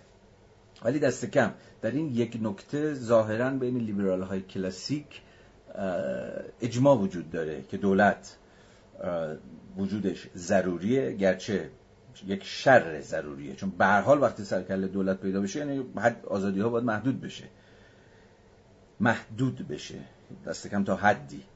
ولی به حال این محدود شدن آزادی ها که البته همواره میباید در هیئت و در کسوت انواع اقسام قانونگذاری ها باشه که به حال دولته که قرار این قانونگذاری ها انجام بده درسته که یک شره چون اصالت اصلی با آزادی فردیه. ولی این شر ضروری است به این دلیل که اگر چنین محدودسازی وجود نداشته باشه اگر قانونی در کار نباشه اگر نهاد داوری وجود نداشته باشه اگر امنیتی در کار نباشه و خب امنیت هم طبعا دولت باید برقرار بکنه وضعیت فاجعه بارتری می‌تونه اتفاق بیفته افراد بیفتن رو سرکله هم دیگه و ارزم به حضور شما که خود بنیان مالکیت دود بشه و به هوا بره. بنابراین این کار ویژه دولت میشه. به این اعتبار میشه محافظت از و تثبیت مالکیت خصوصی به معنای دقیق کلمه. هفته پیشم گفتم برای همین بود که کسی مثل مارکس چون با مفروضات اتفاقا لیبرالیستی کار می‌کرد دست کم در بسیاری از حوزهاش بر این گمان بود که اگر مالکیت خصوصی پرپر باشه و بشود مالک خصوصی رو از اتکای خود قهر دولت منحل کرد و در واقع از شرش خلاص شد. خود دولت هم دیگه سالبه به انتفاع موضوع میشه. یعنی دلیل وجودی خودش از دست میده. وقتی مالکیتی نباشه دیگه دولتی هم ضروری نیست که وجود داشته باشه. که حالا از اون مالکیت چی میگن؟ محافظت بکنه یا پاس بداره یا تثبیت کنه یا هر چیزی. بنابراین ما می‌رسیم به تز انحلال دولت در صورت بندی مارکسی یعنی فهم بسیار خوشبینانه که مارکس داشت که فکر می‌کرد دولت در, در یه روند ضروری بعد از الغای مالکیت خصوصی می‌تونه منحل بشه و خیلی از کارویژه هاش به خود جامعه واگذار بشه. و خب این اتفاقی بود که چون که می‌دونیم نیفتاد به دلایل بسیار مفصلی که الان جاش نیست ما هفته پیش اشارات کوتاهی کردم. بنابراین خیلی عجیب نیست از منطقی میشه فهمید که چرا مارکس فکر می‌کرد اگه مالک خصوصی بره دولتم میره. این اقتضای پیشورز اتفاقا لیبرالی ماجراست اگر شأن دولت واقعا حفاظت از مالک خصوصی باشه جایی که مالک خصوصی نیست دولت هم می‌خوام چیکار هستن حالا بگذاریم. پس اینجا حالا آرنت داره جالبه به بودن ارجا میده. ولی به نظر من فیگور جذابتر بلاکه کسی که او هم در واقع با هم حالا دادم. به به تعبیر بودن حکومت به پادشاهان و مالکیت به اتباع تعلق داشت به طوری که وظیفه شاهان حکرانی به خاطر مالکیت اتباعشان بود. چون که اخیرا خاطر نشان شده است کشور در واقع کامنولز چون کامنولز خیلی وقت کشور بود. هنوز هم بعضی وقت کامنولز رو کشور می‌ذارن. یعنی همون خیر مشترک دیگه کشور چیزی که دیگه ما امروز برای کانتری می‌ذاریم در واقع اون چیزی که کشور کشور می‌کنه کامنولزشه اون خیر مشترکشه یا ثروت مشترکشه یا منافع مشترکشه. به کشور عمدتا برای ثروت مشترک وجود داشت. حالا به توی چیز به فارسی نمیشه منتقلش کرد. کامنولز عمدت کامنولز سرهم. عمدتا برای کامن ولز در این تعبیر دوم ولز ایتالیک شد. وجود داشت. یعنی کشور یا که نمایندش همون دولته وجود داره برای کامن ولز برای محافظت از خود این ولز خود این ثروته که خب موکول به تثبیت بنیان های مالکیت خصوصی است. نه؟ ادامه. وقتی این ثروت مشترک حاصل فعالیت هایی که پیشتر به حریم خصوصی خانه ها رانده شده بود مجال یافت زمام امور را در حیطه عمومی به دست گیرد بعد از اصل سرمایه داری و تبدیل شدن ثروت به یه دغدغه ثروت اندوزی به یه جور دغدغه مشترک زیستن در جامعه که هر کس به دنبال اینه که به ثروت خودش بیافزاید. به این معناست که داره میگه مجال یافت زمام امور را در عمومی به دست گیرد. خصوصی رفته رفته پایه های دوام جهان را متزلزل کردند. دارایی هایی که در مقایسه با جهان مشترک که همواره از دل گذشته میبالد و قرار است برای نسل های آینده باقی و برقرار بماند ذاتا بسیار کم, کم دوامتر و در برابر میرندگی صاحبانشان بسیار آسیب پذیرترند یادتونه هیته عمومی رو با حوزه دوام و ماندگاری توضیح داده بود آرنت. گفت اصلا چیزی که هیته عمومی یعنی ویژگی عمده هیته عمومی اینه که کنش هایی که در هیته عمومی صورت می‌گیره و به هیته عمومی تعلق داره. سوداشون این ماندگاری است. سوداشون یه جور سودای نامیراییه. دوام و بقاست. ولی میگه از وقتی که ثروت به هیته عمومی نفوذ کرد یا مالکیت خصوصی به دغدغه عمومی تبدیل شد دیگه دوام هیته عمومی هم از دست رفت. به این دلیل ساده که اون دارایی اون ثروت و چیزهای شبیه به این اساساً ارزم به حضور شما که بسیار کم دوامتر و در برابر میرندگی صاحبانشون بسیار آسیب پذیرترند عجله نکنید. می‌دونم چی فکر می‌کنید؟ اجازه بدید ادامه بخونیم. این درست است که ثروت ممکن است. چون فکر می‌کنم به این فکر می‌کنید که ثروت هم که قرار نیست دود بشه بره هوا. اتفاقا ثروت از مجرای یکی شدن با نهاد مالکیت خصوصی و مالکیت خصوصی در مقام نهادی که قرار نسل اندر نسل باقی بمونه حدی از اتفاقا دوام ماندگاری رو داره. آرنت هم از اینجا باید می‌خواد به همین اشاره بکنه. این درست است که ثروت ممکن است به حدی انباشته شود که عمر یک فرد نتواند آن را به تمامی مصرف کند به طوری که نه فرد بلکه خانواده صاحب آن شود. با این حال ثروت همچنان چیزی است که باید استفاده و مصرف شود. فارغ از اینکه چه تعداد زندگی فردی را حفظ می‌کند. تنها زمانی آه از اینجا بعدش مهمه تنها زمانی که ثروت به صورت سرمایه در آمد. به صورت چیزی که نقش اصلیش ایجاد سرمایه بیشتر بود. مالکیت خصوصی به دوامی که در ذات جهان مشترک است رسید یا نزدیک شد. اینجا توضیح می‌خواد؟ پس یه تفاوتی هست. تفاوتی که اقتصاددانان سیاسی کلاسیک به خوبی می‌دونستند. وجود داره بین ثروت و سرمایه. ثروت چون که از اقتصاد سیاسی کلاسیک آموختیم در واقع چیزی نیست جز مجموعه از ارزش‌های مصرفی. حالا از اینکه مصرف بشن یا مصرف نشوند یا در یک نسل مصرف بشن یا در چندین نسل مصرف بشن به هر حال ثروت مجموعه ارزش‌های مصرفیه. اما سرمایه چیه؟ چه چیز ثروت رو به سرمایه تبدیل می‌کنه؟ در واقع سرمایه به تعبیری ثروت در گردشه. ثروتی است که عوض اینکه انباشته بشه حالا مصرف بشه یا مصرف نشه یا چه قایتش مصرف شدنه ثروتی است که عوض اینکه مصرف بشه به گردش در میاد. مثلا وارد سازوکارهای تولید میشه و به این اعتبار خود ارزش افزاست. یعنی ثروتی که به گردش در میاد و به سرمایه تبدیل میشه در واقع از خلال دینامیزم درونی خودش خود ارزش افزایی می‌کنه. یعنی به چیزی بیشتر از خودش تبدیل میشه یا قراره که به چیزی بیشتر از خودش تبدیل بشه. پس سرمایه رو باید به مسابقه ثروت در گردش به سودای خود ارزش افزایی فهمید. و اینجاست که دیگه نمیشه سرمایه رو به مجموعه از ارزش مصرفی تقلیلش داد.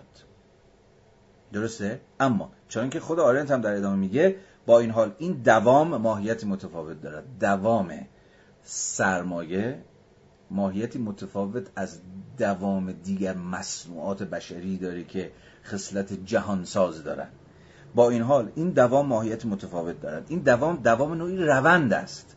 یعنی قبل از اینکه و بیش از اینکه خود سرمایه دوام و بقایی داشته باشه چون می‌تونه سرمایه دود بشه بره هوا میشه می‌تونه بسوزه می‌تونه دزدیده بشه می‌تونه ورشکست بشه می‌تونه چون هر اتفاقی می‌تونه برای خود سرمایه بیفته.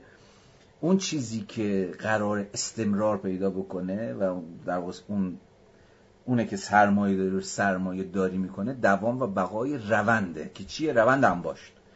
یعنی این چرخه قراره به چرخه اون چیزی که قرار ماندگار باشه و دوام باشه خود این منطق چرخنده است این منطق در گردشه. این روند انباشت یا همون فرایند خود ارزش افزایی فارغ از اتفاقی که ممکنه برای سرمایه فردی بیفته. مثلا بنده ورشکستشم یا نمی‌دونم سرمایه از دست بدم یا نمی‌دونم اشتباه سرمایه گذاری بکنم سرم به سنگ بخوره چه می‌دونم هرچی دارم و ندارم دود بشه به هوا بره. فارغ از اتفاقی که ممکنه برای سرمایه فردی بیفته اون چیزی که دوام بقا داره این فرایند است همون فرایند انباشته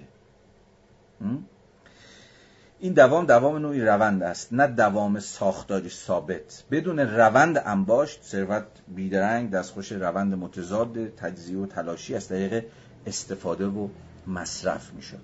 بنابراین ثروت مشترک هیچگاه نمی‌تواند به آن معنایی که از جهانی مشترک سخن می‌گوییم مشترک شود. این ثروت مطلقا خصوصی باقی ماند یا به تعبیر دقیقتر قرار بود باقی بماند. آنچه مشترک بود تنها حکومت بود که وظیفه داشت مالکان خصوصی را در میدان تنازع و تقلای رقابت جویانه برای کسی ثروت بیشتر از گزند یکدیگر حفظ کنند.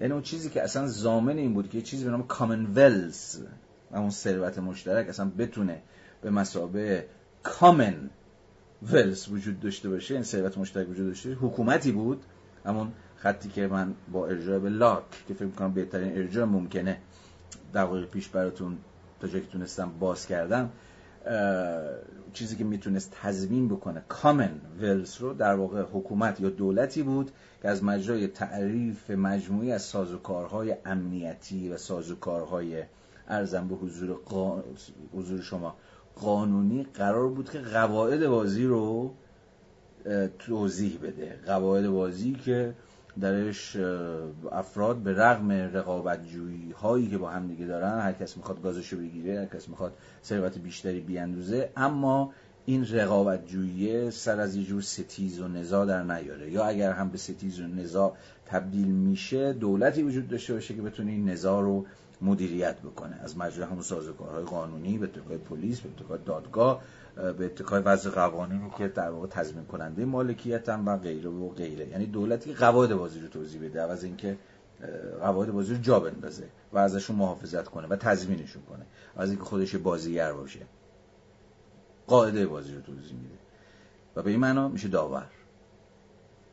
گفتیم دیگه دولت در لیبرالیزم اساسا داوره.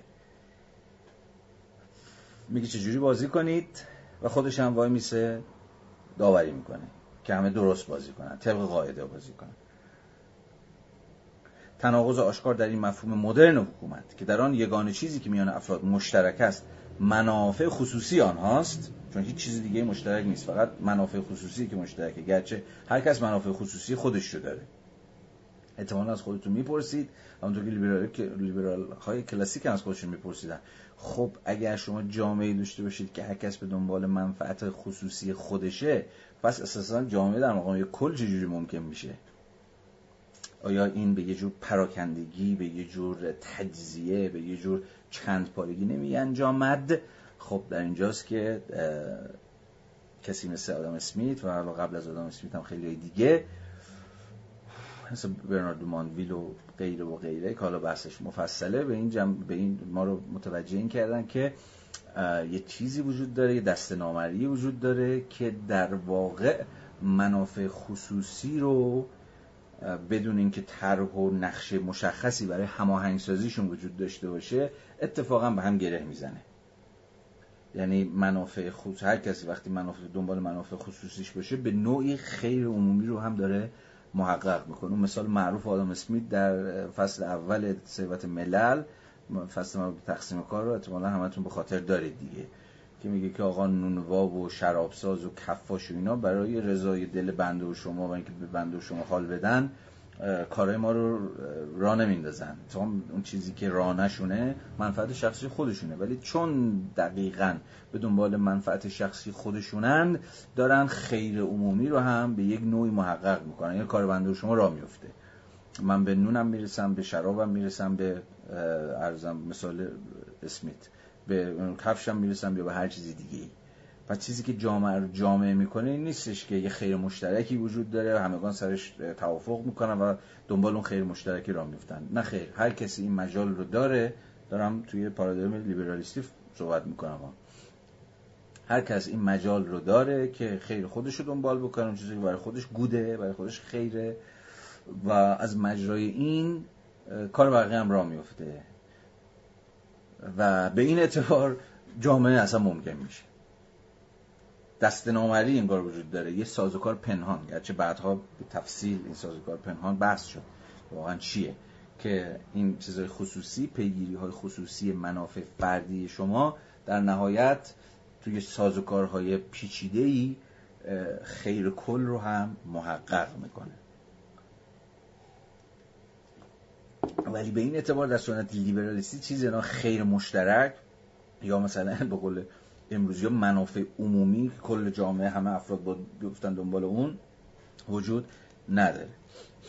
اگر هم وجود داره فقط و فقط از مجرای سازوکارهای خودانگیخته یعنی بدون مداخله بدون مهندسی بدون برنامه ریزی اتفاق میفته از مجرای شبکه پیچیده در همتنیدگی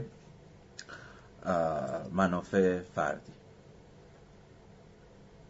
تناقض آشکار در این مفهوم مدرن حکومت که در آن یگانه چیزی که میان افراد مشترک است منافع خصوصی آنهاست لازم نیست آنچنان که هنوز.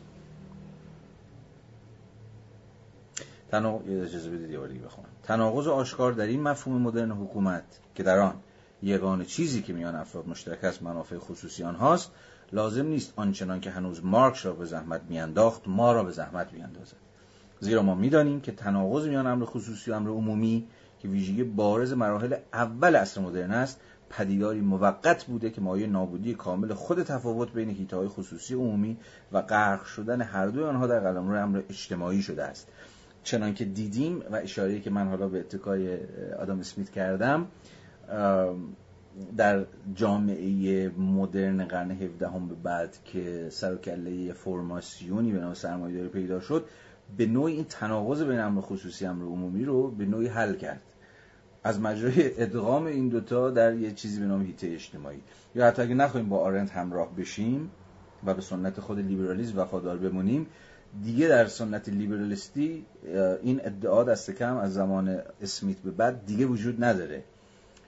فارغ از اینکه میشه نقد کرد یا نقد نکرد کاری ندارم. باز میگم با مفروضات لیبرالیستی دارم میام جلو. دیگه این چیز وجود نداره. این این تناقض بین امر فردی و امر عمومی امر مشترک وجود نداره.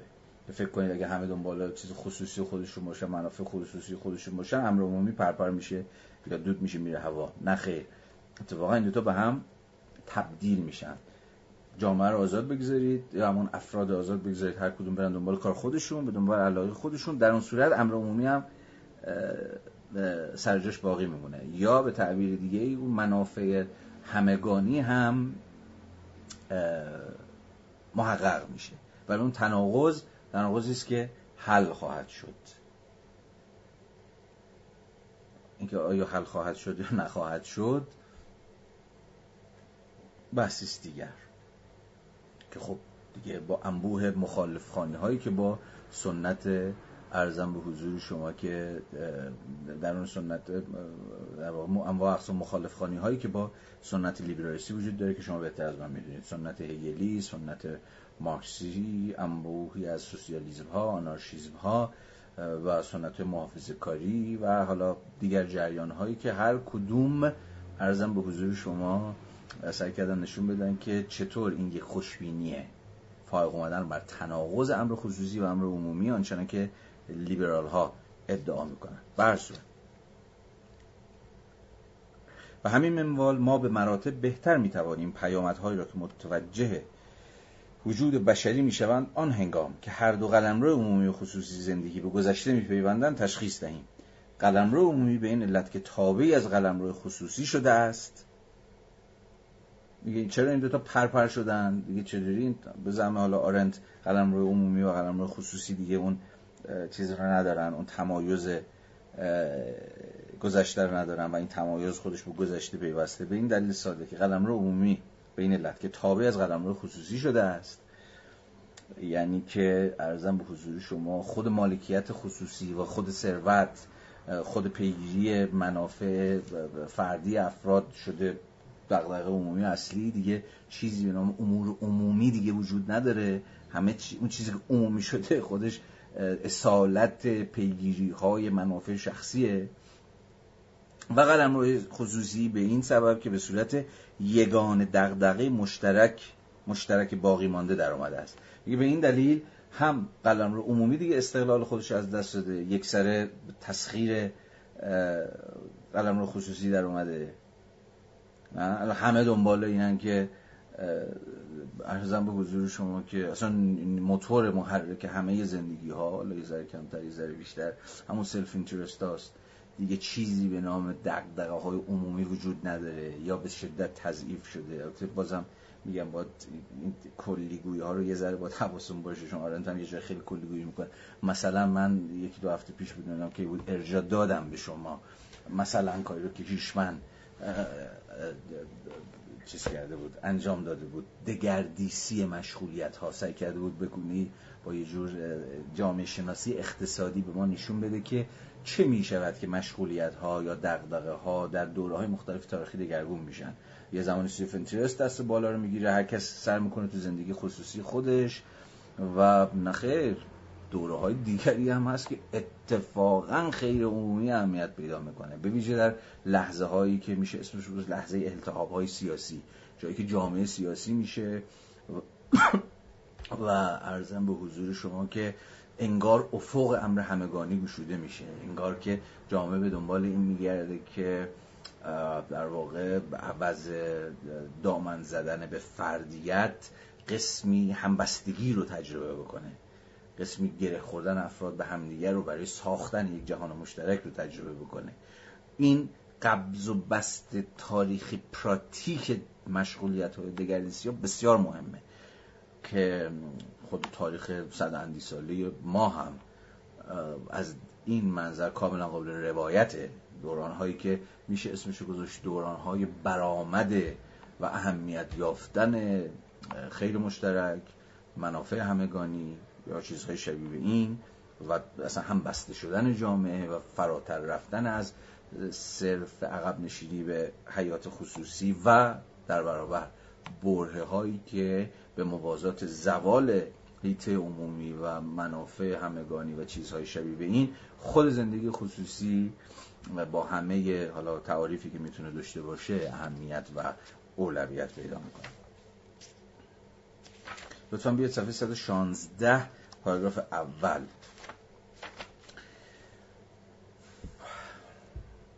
دومین خصوصیت غیر ادمی بار حالا از اینجا داره دوباره آرنت برمیگرده به هیته خصوصی و داره اون سویه های غیر ادمیشو می‌خواد توضیح بده. یعنی نه تعریف و فهم حوزه خصوصی از حیث اون محرومیتش و فقدانهاش و نداشتهاش که دیدیم یونانی ها چقدر تو سر زندگی خصوصی می‌زدن و می‌گفتن زندگی که به هیته امن خلوت خانه و اون داستان ها محدود بشه زندگی حقیقتا انسانی نیست. بلکه حالا اون ویژگی های ایجابی که ارزم به حضور شما زندگی خصوصی داره. حال دومین خصوصیت غیر ادمی بارز زندگی خصوصی این است که چهار دیواری ملک خصوصی فرد. یگان جای مطمئن. برای نهان شدن از چشم جهان عمومی مشترک است. این همون خطیه که من پارت اول بحث با ارجاع به مونتنی به پاسکال و کیرکگور سعی کردم که یه ذره برجستش بکنم. یعنی زندگی خصوصی نه به مسابقه یک همین هیته عدمی هیته کم ارزش هیته که اونجا دیگه زندگی زندگی حقیقتا انسانی نیست. بلکه دست بر غذا به مسابقه جور حفاظ.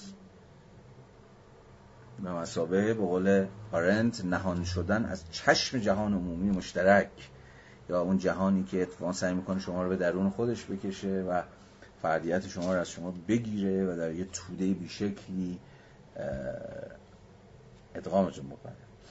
نه تنها از چشم هر آنچه که در آن جریان دارد بلکه سوای آن از چشم خود عمومیت این جهان. از دیده شدن و شنیده شدن. زندگی که تماما در انظار عموم در حضور دیگران میگذرد چنان که خود می‌گوییم سطحی می‌شود. این چقدر پارادوکسیکاله. خود آرنت هم حواسش هست. از یه طرفی در از هیت عمومی و فضای نمود فضای آشکارگی در معرض دیگران قرار گرفتن دفاع می‌کنه. اما یه جایی یه شاخکای خودش هم تیز میشه که آقا زندگی همش در معرض دیگران باشه. در معرض دیدرس دیگران باشه اون دیگه چه زندگیه؟ همه چیزش لخت و اور در برابر دیدار و شنیدار دیگران بگذره. به قول خودش چنین زندگی سطحی می شود این زندگی گرچه قابل, قابل رویت میماند. کیفیت به دیدار در آمدن از زمینه تاریکتر را از دست می‌دهد. زمینه که اگر قرار باشد عمق خیش به معنای بسیار واقعی و غیر سوبژکتیو را از دست ندهد باید نهان بماند. اینجاست که با شما صدای مونتنی رو دارید میشنوید. صدای پاسکال رو و صدای حتی کیرکگور رو در این فرازها دارید میشنوید. این یعنی کسانی که اتفاقا دارن از یه جور اون حریم امن خانه به مسابقه قلمرو با خود بودن قلمرو کسی مثل دیگران نبودن رو اونا اون زنگ رو به صدا در آوردن اینجا مارنت به یک معنایی داره این رو به رسمیت می‌شناسه که یه سری چیزهایی هست که انگار باید نهان بمونه و نباید در معرض دید همگان قرار بگیره و اگر این گونه باشه به ویژه در جامعه مثل جامعه نمایش امروزی که باز تو پارت اولی اشاره بهش کردم هیچی ازش نمیمونه. تبدیل میشه به بخش از نمایش تبدیل میشه به بخش از اداطفال بخش از بازی بخش از جلب توجه. به ویژه در زمانه ما که ما داریم در یه جور اقتصاد توجه زندگی می‌کنیم دیگه نه؟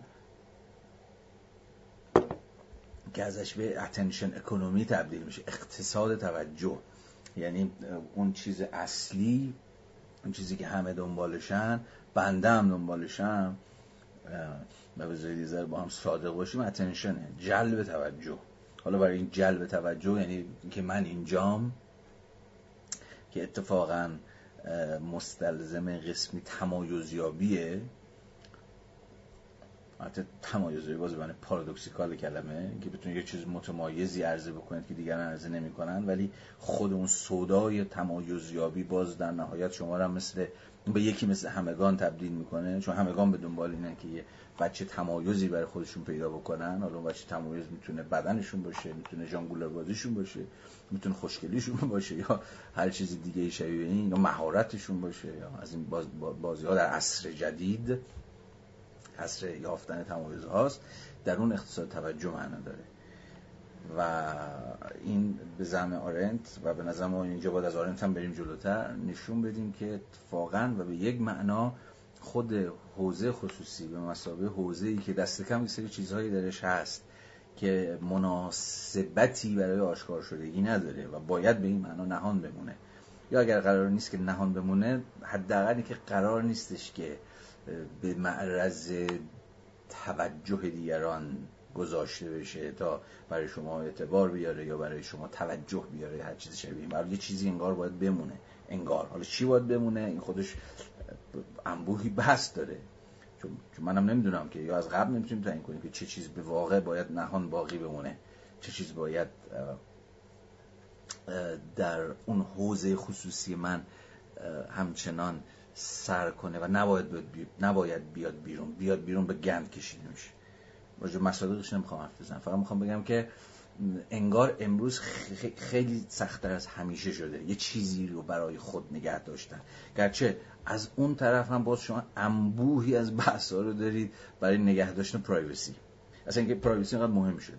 privacy در مقام امنیت شبکه. شما چجوری بتونید امور خصوصی خودتون رو نگه دارید؟ نذارید پای دیگران وسط کشیده بشه. خب, خب خیلی پیچیده است. خب و خیلی paradoxical ه. و همه جهان رو باید paradoxical فهمید. یعنی اینجوری نیست که فقط یه خط داشته باشه. همزمان یه خط دیگه هم هست که داره از یه ور دیگه میره. از یه سمتی اینو خواستم بگم. در جهان جدید از یه سمتی این پرایوسی بسیار اهمیت داره. شما انبوهی از بحث های فنی و تکنولوژیک و کلی کارمند و کارشناس و بنگاه و شرکت و اینا دارید که تضمین می‌کنن پرایوسی شما رو حفظ می‌کنن نمی‌ذارن که احدی دستش به اون حوزه خصوصی شما به ویژه در جهان رسانی نمایشی شده امروز برسه. و خب همه ما هم دنبالشیم دیگه که این پرایوسی خودمون رو حفظ بکنیم. به ویژه از دسترس دولت ها که می‌خوان نفوذ کنن در این پرایوسی و سرک بکشن که چه داره میگذره در حوزه خصوصی. ولی از یه طرف دیگه در عین حال یک فراخان فراگیر دارید به اینکه تا همه چیز باید بیاد بیرون. باید اتفاقا شما هی مدام در معرض چیز باشید. مدام در معرض توجه دیگران باشید. مدام اتفاقا حوزه های نهانی خودتون رو حتی نهانی ترین بحث های خودتون رو تجربه های خودتون رو مدام در معرض بگذارید. از تجربه سکسوالتون تجربه عاطفیتون نمی‌دونم عشقتون همه اینها اتفاقا همه اون چیزهایی که احتمالا یه زمانی به حوزه خصوصی تعلق داشتن امروز پابلیکن. یا باید public بشن. یا خودش یه جور توجه public رو دارن جلب می‌کنن. شما فقط به این انبوه بحثایی که حتما دیدین توی Clubhouse و اینا الان چیزایی هست اتاق اتاقایی هست که افراد میشینن از تجربه خصوصی جنسی خودش حرف میزن از فتیششون حرف میزن از فانتزی های جنسی خودشون حرف میزن یا سلبریتی هایی که live می‌ذارن با افتخار از خصوصی ترین حوزه های زندگی خودشون تعریف می‌کنن. چیزی که شاید تو دیروز بود مایه رسوایی باشه امروز نه تنها رسوایی نیست بلکه خودش بخشی از اقتصاد توجهه. ها اینا بحثای مفصلی است طرح شتاب زدهشون می‌تونه سوی تفاهم برانگیز بشه. برای یگان شیوه مؤثر برای تضمین تاریکی آنچه باید از چشم روشنایی عمومیت پنهان, بیا... پنهان بماند مالک... مالکیت خصوصی است. داشتن نهانگاهی خصوصی از آن خیش. باز حواستون باشه مالکیت جو پول و ثروت و اینها نیستش یا فقط نیستش حواستون باشه مالکیت خصوصی یعنی دقیقا به قول خودش نهانگاهی از آن خیش داشتن که فقط به شما تعلق داره و به هیچ کس دیگه تعلق نداره. و به معنی می‌تونه پناهگاه شما و من شما و ارزم به حضور شما که آخرین سنگر شما باشه. همون قلم روی نهان و قلم روی تاریک که دست کسی بهش نمی‌رسه یا نباید برسه از جمله دولت ها صفحه 117 پاراگراف دو. تمایز میان هیته خصوصی و هیته عمومی. از منظر زندگی خصوصی و نه از منظر تنواری سیاسی با تمایز بین چیزهایی که باید نشان داد و چیزهایی که باید نهان داشت یکسان است. پس از اینجا بعد بحث آرنت میشه تمایز این دوتا هیته خصوصی عمومی. همون تمایز چیزهایی که باید نشون داد باید در معرض گذاشت به چیزهایی که نباید نشون داد و نباید در معرض دیگران قرار بگیره. تنها عصر مدرن با تقیان خیش علیه جامعه دریافته است که هیته امور نهان چقدر ممکن است تحت شرایط زندگی شخصی پرمایه و متکثر باشد. حواستون باشه هیت امور نهان یعنی همون هیته خصوصیه اتفاقا تحت شرایط زندگی شخصی چقدر می‌تونه پرمایه و متکثر باشه؟ امروز دیگه ما اینو می‌دونیم که زندگی شخصی به مسابقه اون قلم رو به اون نهانگاه اتفاق متکثره اتفاق پرمایه است. از این آدم به اون آدم متفاوته. و انبوهی از و گشوده است به روی انبوهی از تنوعات در حوزه علایق در حوزه منافع در حوزه سلیقه ها در حوزه دل مشغولی ها و غیره و غیره. اما جالب است که از آغاز تاریخ تا روزگار خودمان آن چیزی که باید در خلوت یا زندگی خصوصی نهان میمانده همواره بخش جسمانی وجود بشری بوده است. اینجا مسئله بدن رو مطرح می‌کنه دوستمون آرنت. که چیزی که از اولش یعنی از همون یونان تا الان قرار بوده که ارزم به حضور که نهان باقی میمونه خود بدنه. و بدنمندیه. همواره بخش جسمانی وجود بشری بوده است. یعنی همه آن چیزهایی که به ضرورت خود روند زندگی مربوط است. که پیش از عصر مدرن همه فعالیت هایی را که در خدمت ادامه حیات فرد و بقای نو هستند در بر می نهان داشته ها عبارت بودند از زحمتکشان که با جسمشان به نیازهای جسمانی زندگی رسیدگی می کردند و زنان که با جسمشان بقای فیزیکی نو را تضمین می کردند زنان و بردگان در یک ردیف جای می گرفتند و نه فقط از آن رو که دارایی کسی دیگر بودند بلکه به این جهت نیز که زندگیشان زحمت کشانه بقف عملکردهای جسمانی بود دور از انظار نگه داشته می‌شد.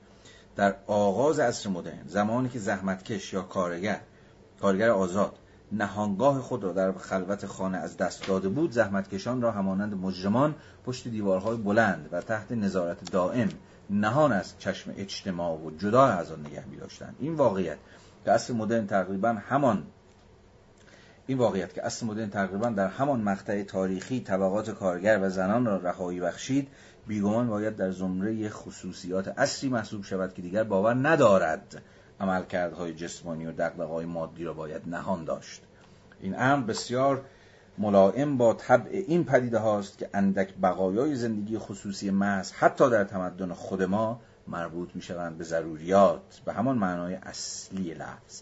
آنچه به موجب داشتن بدن ضرورت پیدا می‌کنند حالا اینجا به نظرم حالا الان فارغ از خطی که آرنت داره میگه پای مفهوم میشه وسط خود آرنت اینجا اشاره نمی‌کنه. ولی بسیار بسیار فراگیر و جدیه. اونم مسئول شرمه بدن و شرم. فارغ از دیگرگونی معنای شرم در عصر جدید که اشاره کوتاهی هم کردم که دیگه خیلی چیزایی که شاید تا دیروز شرماور بود یا شرم نه به مسابقه یک کسی که از کرده خودش مثلا شرمنده میشه. نه شرم در مقام یه جور بی یه جور آشکارگی محض خود بدن یا شرمی که در پیوند با بدنه و در پیوند با همه چیزهایی که از بدن ناشی میشه. از عورتش گرفته تا خود روابط جنسیش گرفته یا هر چیزی شبیه این. یعنی شرم در نسبت با بدن. و به این اعتبار حوزه خصوصی همون حوزه همون حوزه است که همه آن چیزهای مربوط به بدنی که نمایششون و آشکارگیشون در حوزه خصوص در حوزه عمومی می‌تونست موجب شرم می‌تونست موجب رسوایی یا هر چیزی شبیه به این باشه میباید محدود می‌شد به زندگی خصوصی. گرچه امروز ما در زمانی داریم زندگی می‌کنیم که چنان که عرض کردم شاید شرم دیگه اونقدر پیوندش با بدن رو از دست داده باشه. خیلی از خصوصی ترین امور مربوط به بدن و بدنمندی ما گفتم از روابط جنسی گرفته تا هر چیز دیگه شبیه به این و خود نمایش بدن. اتفاقا تبدیل شده به بخش از اون اقتصاد توجه که خدمت شما عرض کردم. ولی با وجود همه اینا ولی با وجود همه اینا هنوزم که هنوزه احتمالا احتمالا که نه به نظرم محققا مهمترین وچی که پرایوسی رو در مقام همون حوزه خصوصی که میباید نهان داشته باشه و قرار فقط خود فرد ازش خبر داشته باشه و نه هیچ کسی دیگه نه هیچ نهاد دیگه ای هنوز پیوندهای وسیق خودش رو با اون به قول آرند وجوه جسمانی ما با بدن ما و همه اون چیزی که می‌تونه در نسبت با بدن موجب شرم بشه هنوز حفظ کرده. به حال هنوز اکثریت جامعه احتمالاً سر در واقع دل خوشی ندارن از اینکه عکسای خصوصیشون منتشر شه از اینکه گفتگوهای خصوصیشون با کسی منتشر شه نمی‌دونم رواج سکسوالشون رو کسی بدونه و انبوهی از دیگر چیزها. که خب چنان که اشاراتی هم کردم من بخش وسیعی از مشاغل نمی‌دونم امور فنی امور تکنولوژیک وقف اینن که هر جور شدیم پرایوسی رو نگه دارن. و نذارن این پرایوسی بپکه و کاملا چشمان حدیث هیته اجتماعی که می‌خواد سر در بیاره از اینکه تو سراخ ماهی زندگی شما چی میگذره دستش بهش برسه. پس به این اعتبار اینجا حوزه خصوصی میشه همون حوزه مسئول موندن بدن و بدنمندی از هر آن چیزی که می‌تونه موجب شرم بشه. شما رو ارجاع میدم به کتاب بسیار درخشان خیر عمومی خیر خصوصی از آقای ریموند گس یا ریموند گویس. یه فصلی داره بسیار فصل جذابیه و کاملا با این بحث ما عجینه. فصل دوم بیشرمی و سپهر عمومی. که کاملا با یه خط آرنتی داره بحث می‌کنه گرچه داره حالا نتایج خودش رو می‌گیره کاملا با این بحث ما جوره بیشرمی و سپر عمومی. در واقع سوالش هم همینه و بحثش حالا بازم اتفاقا گسم بحث خودش رو با ارجای به یونان اصر دیوژن کلبی مسلک اتفاقا دنبال می‌کنه. کسی که می‌دونید در کارهایی که ظاهرا میباید به حوزه عمومی میباید از حوزه عمومی دور بمونن از ارزم به حضور شما که از شاشیدن گرفته تا جماع کردن تا نمی‌دونم سکس کردن تا هر چیزی شبیه این رو اتفاقا در حوزه عمومی انجام می‌داد. یعنی کاملا شرم رو بیمعنا کرده بود دیوژن. یعنی همین چیزهایی که میباید به حوزه خصوصی اختصاص داشته باشن رو دیوژن کشونده بود به حوزه عمومی. و به این معنا مرز بین حوزه خصوصی عمومی رو مرز بین شرم و بیشرمی رو جابجا کرده بود و این پرسش بسیار جدی پیش کشیده بود برای خود ارزم به حضور شما که تفکری که داره به چیز فکر می‌کنه به مرز بین حوزه عمومی حوزه خصوصی فکر می‌کنه. به حال اگه این بحث براتون جالبه کنم جالب باشه چون بس خیلی مهمی هم هست این فصل کتاب ریمونگس رو ببینید کل کتابش اصلا به این بحث که ما داریم می‌کنیم چون که از عنوانش هم پیداست ربط داره. خیر عمومی خیر خصوصی ریمونگس در حسن افشان نشه مرکز. خب. بله بله بله بله می‌دونم خسته شدید ولی خبر بدی براتون دارم با اون که می‌خوام بنده ده رو هم بخونم. می‌تونید فرار کنید. ولی به چیز زیادی نیست چند فرازه اینو هم اجازه بدید. بند ده صفحه 118 جا و مکان فعالیت های بشری. بذارید بخونم. اگرچه تمایز میان امر خصوصی و امر عمومی با تقابل ضرورت و آزادی بیسمری و دوام و نهایتا اینجا جز معدود جایی که آرنت به شرم هم اشاره می‌کنه شرم و افتخار منطبق است شرم افتخار یعنی هیته خصوصی هیته که امور شرماور بود برون تو بحثش کردم. و هیته عمومی جای فعالیت های افتخار آفرینه. یعنی چیزی که از, از کسی سر بزنه می‌تونه خودش افتخار بکنه. اما به هیچ روی درست نیست که بگوییم تنها آنچه ضروری است آنچه بی است و آنچه شرماور است جای مناسبشان در هیته خصوصی است. برای اینجا چون که از عنوانش هم پیداست آرنت داره از این صحبت می‌کنه که اصلا تایتلش هم معلوم دیگه. جا و مکان فعالیت. فعالیت های بشری که از هر کسی ممکنه سر بزنن جاشون کجاست؟ جاشون تو جوزه خصوصیه جاشون توی عمومیه. آیا همگان باید ازش خبر داشته باشن؟ یا نه باید در خلوت و در نهان انجام بشه. این پرسشی که باز هم که معاصر ماست. ما هم می‌تونیم و میباید از خودمون بپرسیم. و بارها بارها اتمالا پرسیدیم. آیا این فعالیت رو باید رو به عموم انجام بدن؟ آیا اتفاقا نباید بکشونمش تو حوزه خصوصی؟ آیا نباید در یه جمع محدود نگرش دارم؟ آیا درسته که همگان ازش خبردارشن و پرسش های از این دست. ابتدایی ترین معنای این دو هیته نشان می‌دهد که چیزهایی هستند که باید آنها را نهان داشت و چیزهای دیگری که اگر قرار باشد اصلا وجود داشته باشند باید در انظار عموم به نمایش اگر به این امور نظر کنیم بدون توجه به اینکه آنها را در هر تمدن مشخصی کجا پیدا کنیم. این خیلی نکته مهمی ها. یعنی از تمدنی به تمدنی از فرهنگی به فرهنگی از یه دوره تاریخی به دوره تاریخی ممکن اینا متفاوت بشن. یعنی چیزهایی که باید نهان داشت در یه دوره تاریخی یه چیز باشه در یه دوره تاریخی چیز دیگری.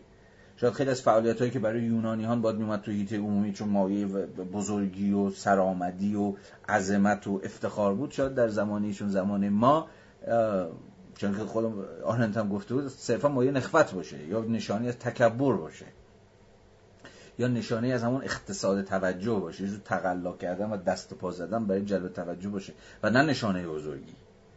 پس تمدنی به تمدنی دوره‌ای به دوره‌ای فرهنگی به فرهنگی ممکنه متفاوت باشه. جا و مکان فعالیت های بشری. ولی به صورت اگر به این امور نظر کنیم بدون توجه به اینکه آنها رو در هر تمدن مشخصی کجا پیدا می‌کنیم خواهیم دید که هر گونه فعالیت بشری از جا و مکان مناسب آن در جهان خبر می‌دهد. این مطلب در مورد فعالیت های اصلی ویتا اکتیوا یعنی زحمت کار و عمل صدق می کند اما یک نمونه البته نمونه افراط‌آمیز از این پدیده وجود دارد که امتیاز آن برای آنکه مثال واقع شود این است که نقش برجسته در نظریه سیاسی ایفا کرده حالا یه،, یه،, مثال می‌خواد بزنه. و به واتیگون به مثاله می‌خواد نشون بده که چگونه میشه این پرسش از جا و مکان درخور این نوع فعالیت و فقط این نوع فعالیت رو روشن کرد یا به تعبیر دیگه چقدر این جا و مکان مناقشه خیزه. خوبی. یا افعالی که و کردارهایی که می‌شود آنها رو کردار و افعالهای خوب نیک یا خیر معنا کرد. خوبی به معنای مطلق آن به تمایز از خوب بودن برایه یا خوب بودن ابزاری یا سرآمد بودن در اصل یونان روم باستان تنها با ظهور مسیحیت در تمدن ما شناخته شد. پاراگراف بیاین پایین. یگانه فعالیتی که عیسی با قول و فعل خویش تعلیم می‌داد فعالیت خوبی کردن بود. و پیداست که خوبی مایل است از چشم و گوش دیگران پنهان بماند. یعنی فعل خوب یا کردار نیک دقیقا یا کنش جور good action کنش نیک به مثابه چیزی که دست کم به واسطه آموزه های مسیحی نباید جارش زد. نباید علنیش کرد. بلکه همواره باید حتی تو فرهنگ اسلامی هم تو جایی که من می‌دونم مثلا که کار خیر نباید علنی بشه. چون به راحتی می‌تونه موجب چیز بشه موجب این بشه که پرپر بشه. یا اصلا دیگه به دید در همین اهمیتش از دست بده دستمالی بشه. ها؟ خصوصیت مسیح... خصومت مسیحیت با هیته عمومی. گرایش دستکم مسیحیان صدر مسیحیت را. به اینکه تا جای ممکن دور از هیته عمومی به سر برند می‌توان پیامد بدیهی سرسه بردن به کارهای خوب مستقل از هر گونه اعتقاد و انتظار نیز دانست. زیرا آشکار است که وقتی کار خوبی بر سر زبانها میافتد و عمومی می‌شود کیفیت خاص خوب بودنش را اینکه فقط به خاطر خوبی انجام گرفته است از دست می‌دهد. وقتی خوبی علنی می شود دیگر خوبی نیست. گویین که ممکن است در مقام احسانی سازمان یافته یا قسمی فعل همبستگی همچنان سودمند باشد. و این خیلی بحث مهمیه. یعنی داره میگه ببین فعالیت خوبی که علنی میشه ممکنه لازم اجتماعی بگه آقا مفیده. مثلا اما انبوهی از این سازمان های خیریه ای که کار خیر خودشون رو دارن تبلیغ می‌کنن نمی‌دونم براش علنی می‌کنن یا حتی جارش می‌زنن یا هر چیز شبیه به این این به معنی که لازم اجتماعی پیامدهای مثبت یا مفیدی ندارد. چون خود آرنت هم داره میگه ممکن در مقام احسانی سازمان یافته. همچنان مفید باشن یا یه جور حتی تولید یه جور همبستگی اجتماعی بکنن. اما دیگه اون خوب بودن خودشون به خاطر نفس خوبی رو دیگه از دست میدن. دست کم در صورت بندی مسیحی کلمه که بعدا خب می‌دونید در کانت هم اهمیت پیدا می‌کنه دیگه. چون چیزی که به زمان کانت فعل خوبه بیش از هر چیز با چیز تعریف میشه. با اینتنشنش با یه جور قصدش یا نیتش. این کار خوب برای کار خوب. نه برای انگیزه دیگه برای دیده شدن یا برای آرامش قلبی برای ارزم بروز شما تشویق جامعه به اینکه اونا کار خوب بکنن. میگه اینا همش می‌تونه کردار نیک رو یا همون فعل خوب رو از خوب بودن بندازه. خوب بودن کار خوب به خاطر نفس خوب بودنشه. فارغ از پیامدهاش. که به حال هم یه تنین مسیحی داره و در کانت خب صورت فلسفی هم پیدا می‌کنه. بنابراین آموزه مسیحی مراقب باش که صدقت را پیش روی مردمان ندهی که آن را ببینند. خوبی فقط زمانی وجود دارد که هیچ کس حتی خود کسی که خوبی می‌کند متوجه آن نشود. کسی که خود را در حال خوبی کردن می‌بیند دیگر خوب نیست بلکه حد اکثر عضو مفیدی از جامعه یا عضو وظیفه شناس از کلیساست. پس باز یه ضرب مسیحی مگذار دست چپت بداند که دست راستت چه می‌کند. یه پاراگراف بیادون یه صفحه بیادون صفحه 122 پاراگراف دوم خط 4 تنها خوبی است که اگر قرار باشد از بین نرود باید کاملا نهان بماند و از هر گونه نمود و ظهور بگریزد. فیلسوف حالا ناگهان مقایسه قلمرو اخلاق قلمرو کار نیک یا کنش خوب با هیته فلسفه در مقام نظر ورزی نگاه بکنید فیلسوف حتی اگر همداستان با افلاتون بران شود که قار امور بشری را ترک گوید و از مجرد قور در خودش و دوری گزیدن از قلم روی دکسا باورهای عام و رایج همون کامن سنس که همگان در شریکن بره به سمت اپیستمه یعنی دکسا رو پشت سر بگذاره. باور رایج رو که همگان دارند و بره به سمت اپیستمه بره به سمت جور حقیقت در خودبودگی خودش. خب مستلزمه باز به یک معنایی برکنار بودنه در سنت افلاتونی یا دست کم در گام اول به نظر میاد که چنینه. حتی اگر همداستان با افلاتون بران شود که غار امور بشری را ترک گوید مجبور نیست از خود نهان بماند. به عکس او زیر آسمان ایده ها نه تنها ذات حقیقی هر موجودی بلکه خودش را هم در گفتگویی میان من و خیشتن که از قرار معلوم افلاتون ذات تفکر را در آن می‌دید ذات تفکر بزن افلاتون خب تفکر دیالوژیکال دیگه توی افلاتون یعنی گفتگوییه همه رساله های افلاتون گفتگو هن. دیالوگی هم بین مثلا سقراط با حالا شخصیت های متفاوت و وقتی پای گفتگو در وسط باشه ولی من و یک دیگری دیگری که حتی اگر یک دیگری کاملا دیگر نباشه خود من در مقام دیگری هم یعنی گفتگویی که لزوما قرار نیستش که یا ضروری نیستش که گفتگوی من با اون بابایی که اون بیرونه باشه بلکه می‌تونه گفتگویی باشه با یه جور من درون. به این اعتبار من و خیشتن که از قرار معلوم افلاتون ذات تفکر رو در آن می‌دید پیدا می‌کنن در انزوا بودن یعنی با خیشتن خیش بودن. و بنابراین تفکر اگرچه ممکن است منزویان, منزویان ترین همه فعالیت ها باشد چون که دیدیم حتی در عرستو هم این گونه بود یادتونه دیگه سه شکل زندگی آزادانه که عرستو برمیشمرد زندگی وقف تمتع و لذت و عشق و حال. زندگی وقف امور سیاسی و امور پولیتیکال و زندگی وقف تفکر که برای ارسطو همین آخری از همه مهمتر بود که تا حدی مستلزم برکنار بودن بود مستلزم برکنار بودن از بیقراری و آشوب و التهاب حوزه عمومی بود. یادتون همون بحثی که تا الان کردیم. اما به رغم این این تفکر که به هر حال تفکر منزویان است به یک تعبیری تفکری است که نتیجه برکنار بودن از انگار حشر و نشر با انگار مردمه یا توده است یا جماعته یا هر چیزی شبیه به این.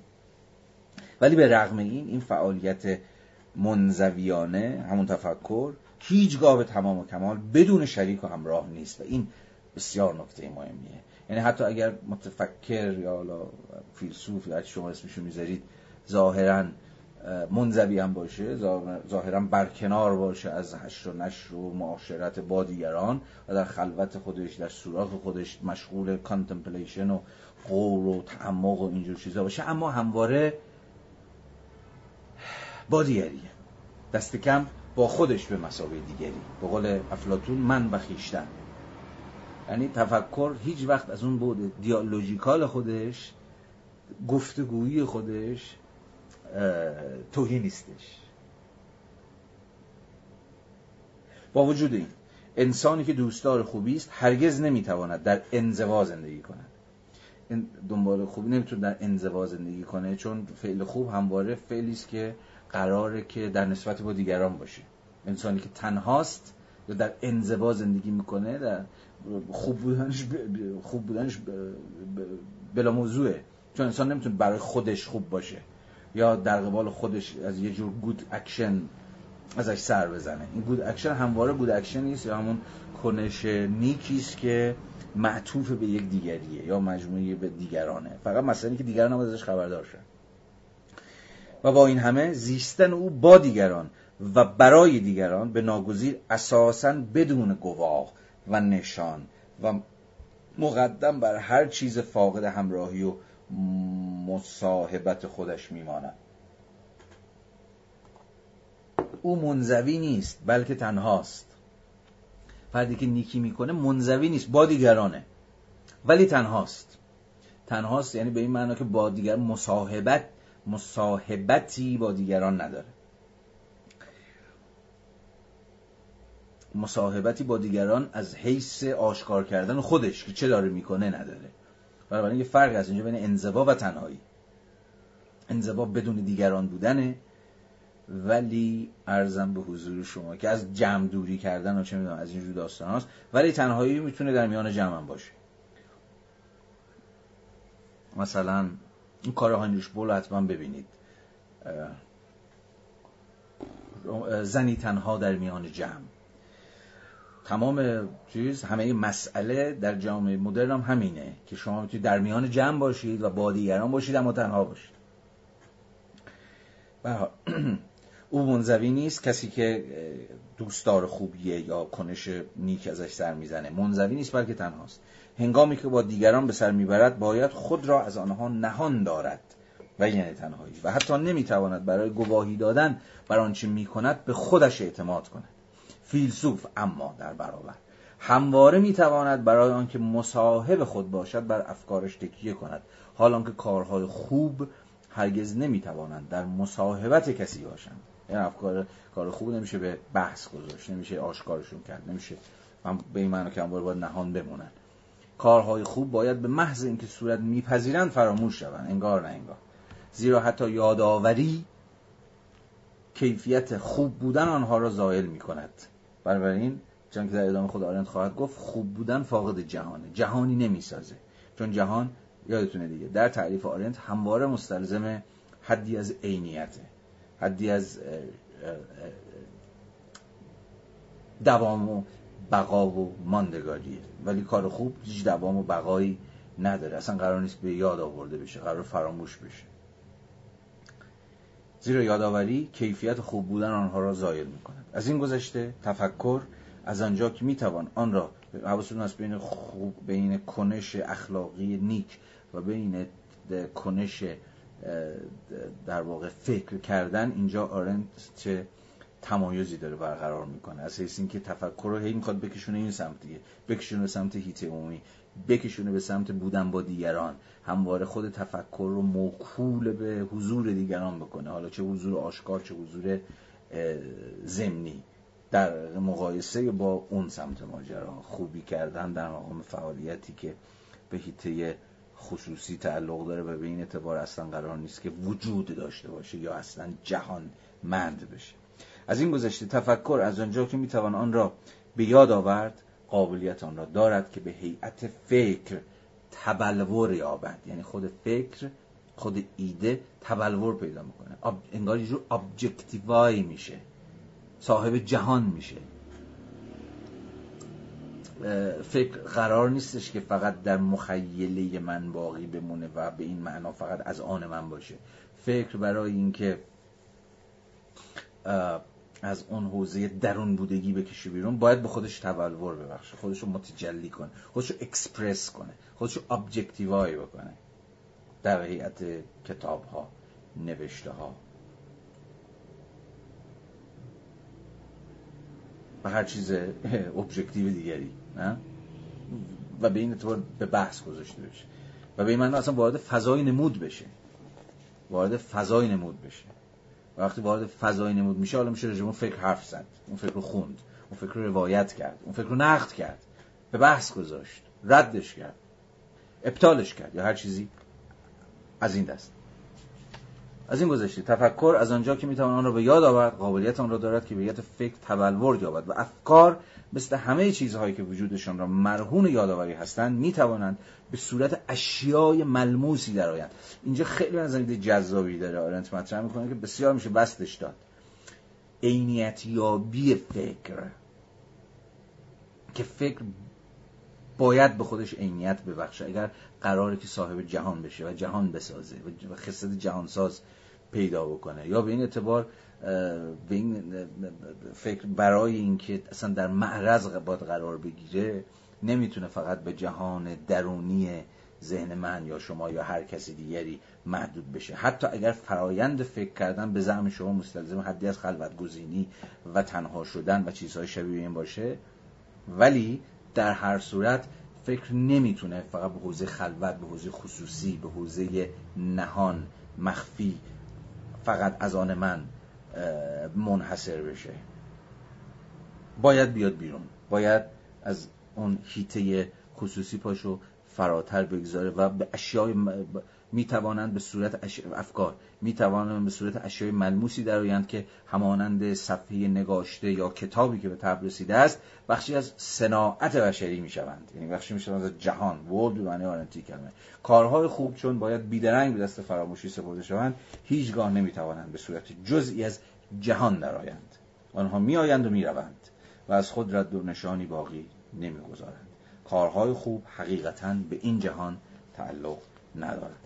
برخلاف تفکر اندیشه و فکر با این توضیحاتی که من خدمتتون دادم. حالا اینها فرازی بود یه در واقع مثالی بود که آرنز می‌زنه برای اینکه به ما یادآوری بکنه که فعالیت های بشری که هر چیزی می‌خواد باشه و انبوهی از مثال ها میشه پاشونه کشید وسط چگونه جا و مکانی در خور و شایسته خودشون دارن که البته ممکن از دوره تاریخی به دوره تاریخی دیگه ای از یه فرهنگ به فرهنگ دیگر یا از تمدنی به تمدن دیگر فرق بکنه و البته همواره ارزم به حضور شما مورد مناقشه و بحث و دعوا هم قرار بگیره. تا امروز ممکنه که خیلی بلند شن بگن کما اینکه بلند شدن گفتن که آقا اتفاقا کار خوبه باید به نمایش گذاشت باید علنی کرد باید جارش داد تا مثلا در واقع بتواند که موجب برانگیخته اجتماعی واسه برانگیختگی اجتماعی بشه یا دیگران هم جلب بکنه یا چیزهای شبیه این چه معنی داره که کار خوب رو آدم مخفی بکنه. تو باید با افتخار یک کار خوبی کرد جار بزنه و دیگران براش هورا بکشند تا ارزم به حضور شما که بتونه تکثیر بشه یا حالا هر چیز دیگه شبیه. برشون برشون اجازه بدید که فصل دو رو هم در اینجا به پایان ببریم. ما هفته بعد میریم سراغ فصل بسیار جذاب و در این حال نفسگیر سوم یعنی زحمت جایی که آرنت مستقیما چون خودش هم میگه میره و شاخ به شاخ میشه با مارکس که خب به حال بحثش رو دنبال خواهیم کرد. خیلی سپاسگزارم بیشتر از سه ساعت شد. دوستانی که وایسادن و بحث رو دنبال کردن و عضو می‌خوام که طولانی شد و خیلی دوستان احتمالاً در نیمه راه از ما جدا شدن. به حال این فایلش هست و امیدوارم که مفید بوده باشه. مرسی از همه. باز معمول سوالی حرف حدیثی بود بپرسید. من تا جایی که بتونم جواب خواهم داد. شب همگی بخیر. خوب بخوابید تا هفته خدافز